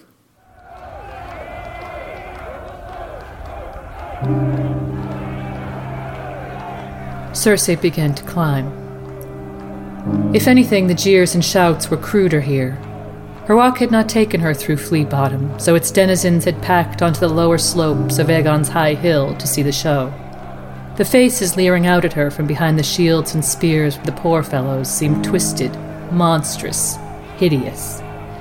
Pigs and naked children were everywhere underfoot. Crippled beggars and cut purses swarmed like roaches through the press. She saw men whose teeth had been filed into points, hags with goiters as big as their heads, a whore with a huge snake draped about breasts and shoulders, a man whose cheeks and brow were covered with open sores that wept grey pus. They grinned and licked their lips and hooted at her as she went limping past, her breasts heaving with the effort of the climb. Some shouted obscene proposals, others insults. Words are wind, she thought. Words cannot hurt me. I am beautiful, the most beautiful woman in all Westeros. Jaime says so. Jaime would never lie to me. Even Robert. Robert never loved me, but he saw that I was beautiful. He wanted me. She did not feel beautiful, though. She felt old, used, filthy, ugly. There were stretch marks on her belly from the children she had borne, and her breasts were not as firm as they had been when she was younger. Without a gown to hold them up, they sagged against her chest. I should not have done this. I was their queen, but now they've seen. They've seen. They've seen. I should never have let them see. Gowned and crowned, she was a queen. Naked, bloody, limping. She was only a woman, not so very different from their wives. More like their mothers than their pretty little maiden daughters. What have I done? So, an awful scene there, the Walk of Shame. Yeah, it was. And we think George tried hard to punish Cersei in a way that was thematically relevant. Nonetheless, it was a terrible thing for anyone to go through. No matter what you think about Cersei or what we've said in her analysis today, nobody was finding satisfaction there. Exactly. With all the various threats, from the angry mob to Cersei's internal fears, it was a tense and uncomfortable scene, and one that felt shocking for many readers. And as we said, it's Maggy that finally makes it too much for Cersei after enduring the walk with her trademark pride early on. Obviously, Maggy gives Cersei a taste of her own doom, but let's not forget, Cersei is now fearing for the lives of her remaining children, Tommen and Myrcella. Yeah, Joffrey has already died in Cersei's arms, which, like we said with Catelyn and Robb, is one thing no mother should go through. And that was another terrible scene for Cersei, where we can truly empathise with her. Yeah, although ultimately more sinning than sinned against, Cersei has definitely had more than her share of torment throughout her life. But we wonder how she'll fare when her children have those golden shrouds. Mm, it's interesting to think about Cersei as a mother, and we're sorry that we couldn't cover that in more depth today. But she repeatedly says that she loves her children, and we believe that she does.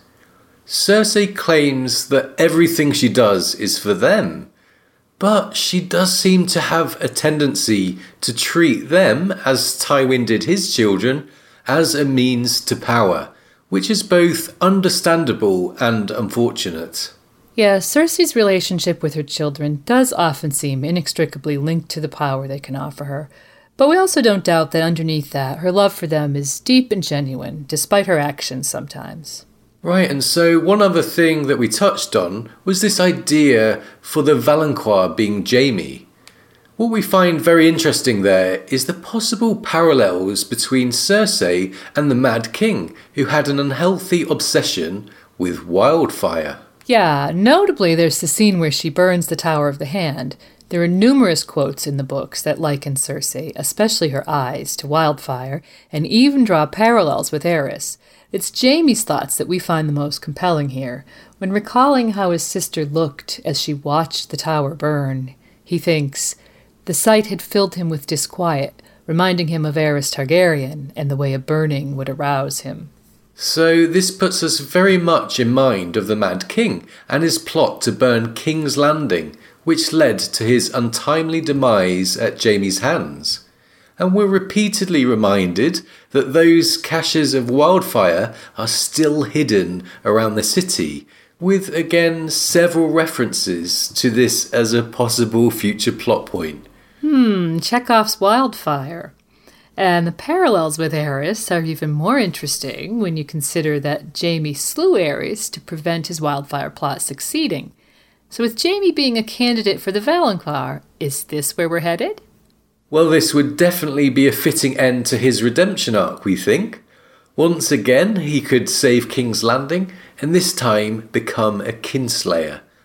However, we also like the notion of a showdown at Casterly Rock, so there's some really interesting possibilities to consider.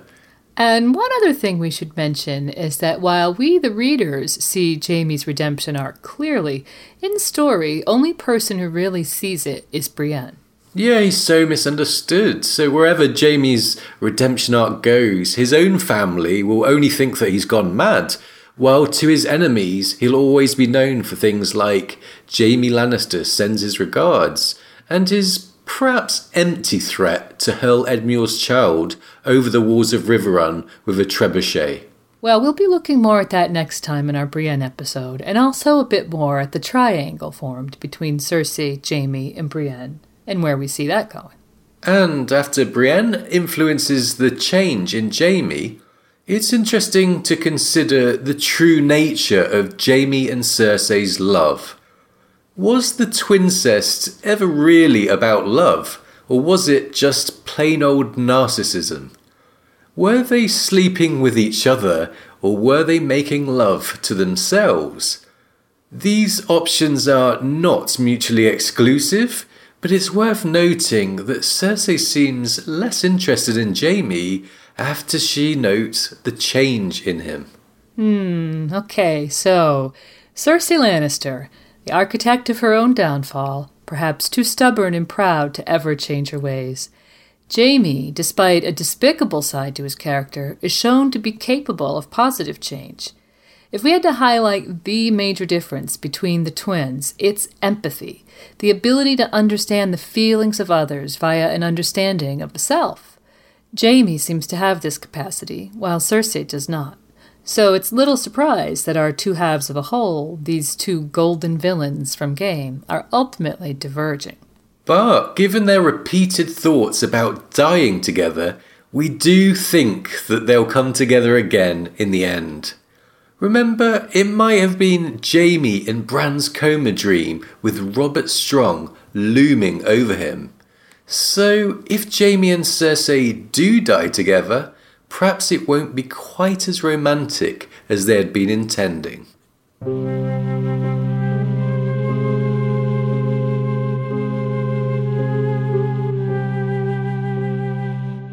Don't talk like this. You're scaring me, Jaime. Don't be stupid. One wrong word and you'll cost us everything. What did they do to you?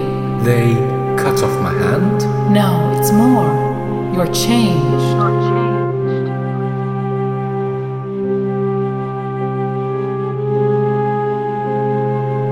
And that's our look at Jaime and Cersei, two halves of a whole, or are they? Thanks so much for listening to this extended episode. Up next, we'll look at Brienne of Tarth, where we'll also be continuing the discussion on Jaime from Brienne's point of view, and a bit more on Cersei as well. As usual, before we leave, we have to give credit where credit is due. So thanks to George R. R. Martin for creating Westeros and all its wonderful characters, and to Nine Inch Nails and Kevin MacLeod for allowing us to use elements of their music, and Beefy for allowing us to play his song today. Full details of all music we use can be found on our MP3 tags and at our website. Visit RadioWesteros.com to see our site with readings, links to essays, and quick access to all our podcasts. You can also comment on our content there or connect with us via Twitter, Facebook. Ever catch yourself eating the same flavorless dinner three days in a row? Dreaming of something better? Well, HelloFresh is your guilt free dream come true, baby. It's me, Keke Palmer. Let's wake up those taste buds with hot, juicy pecan crusted chicken or garlic butter shrimp scampi. Mm. Hello Fresh. Stop dreaming of all the delicious possibilities and dig in at HelloFresh.com. Let's get this dinner party started.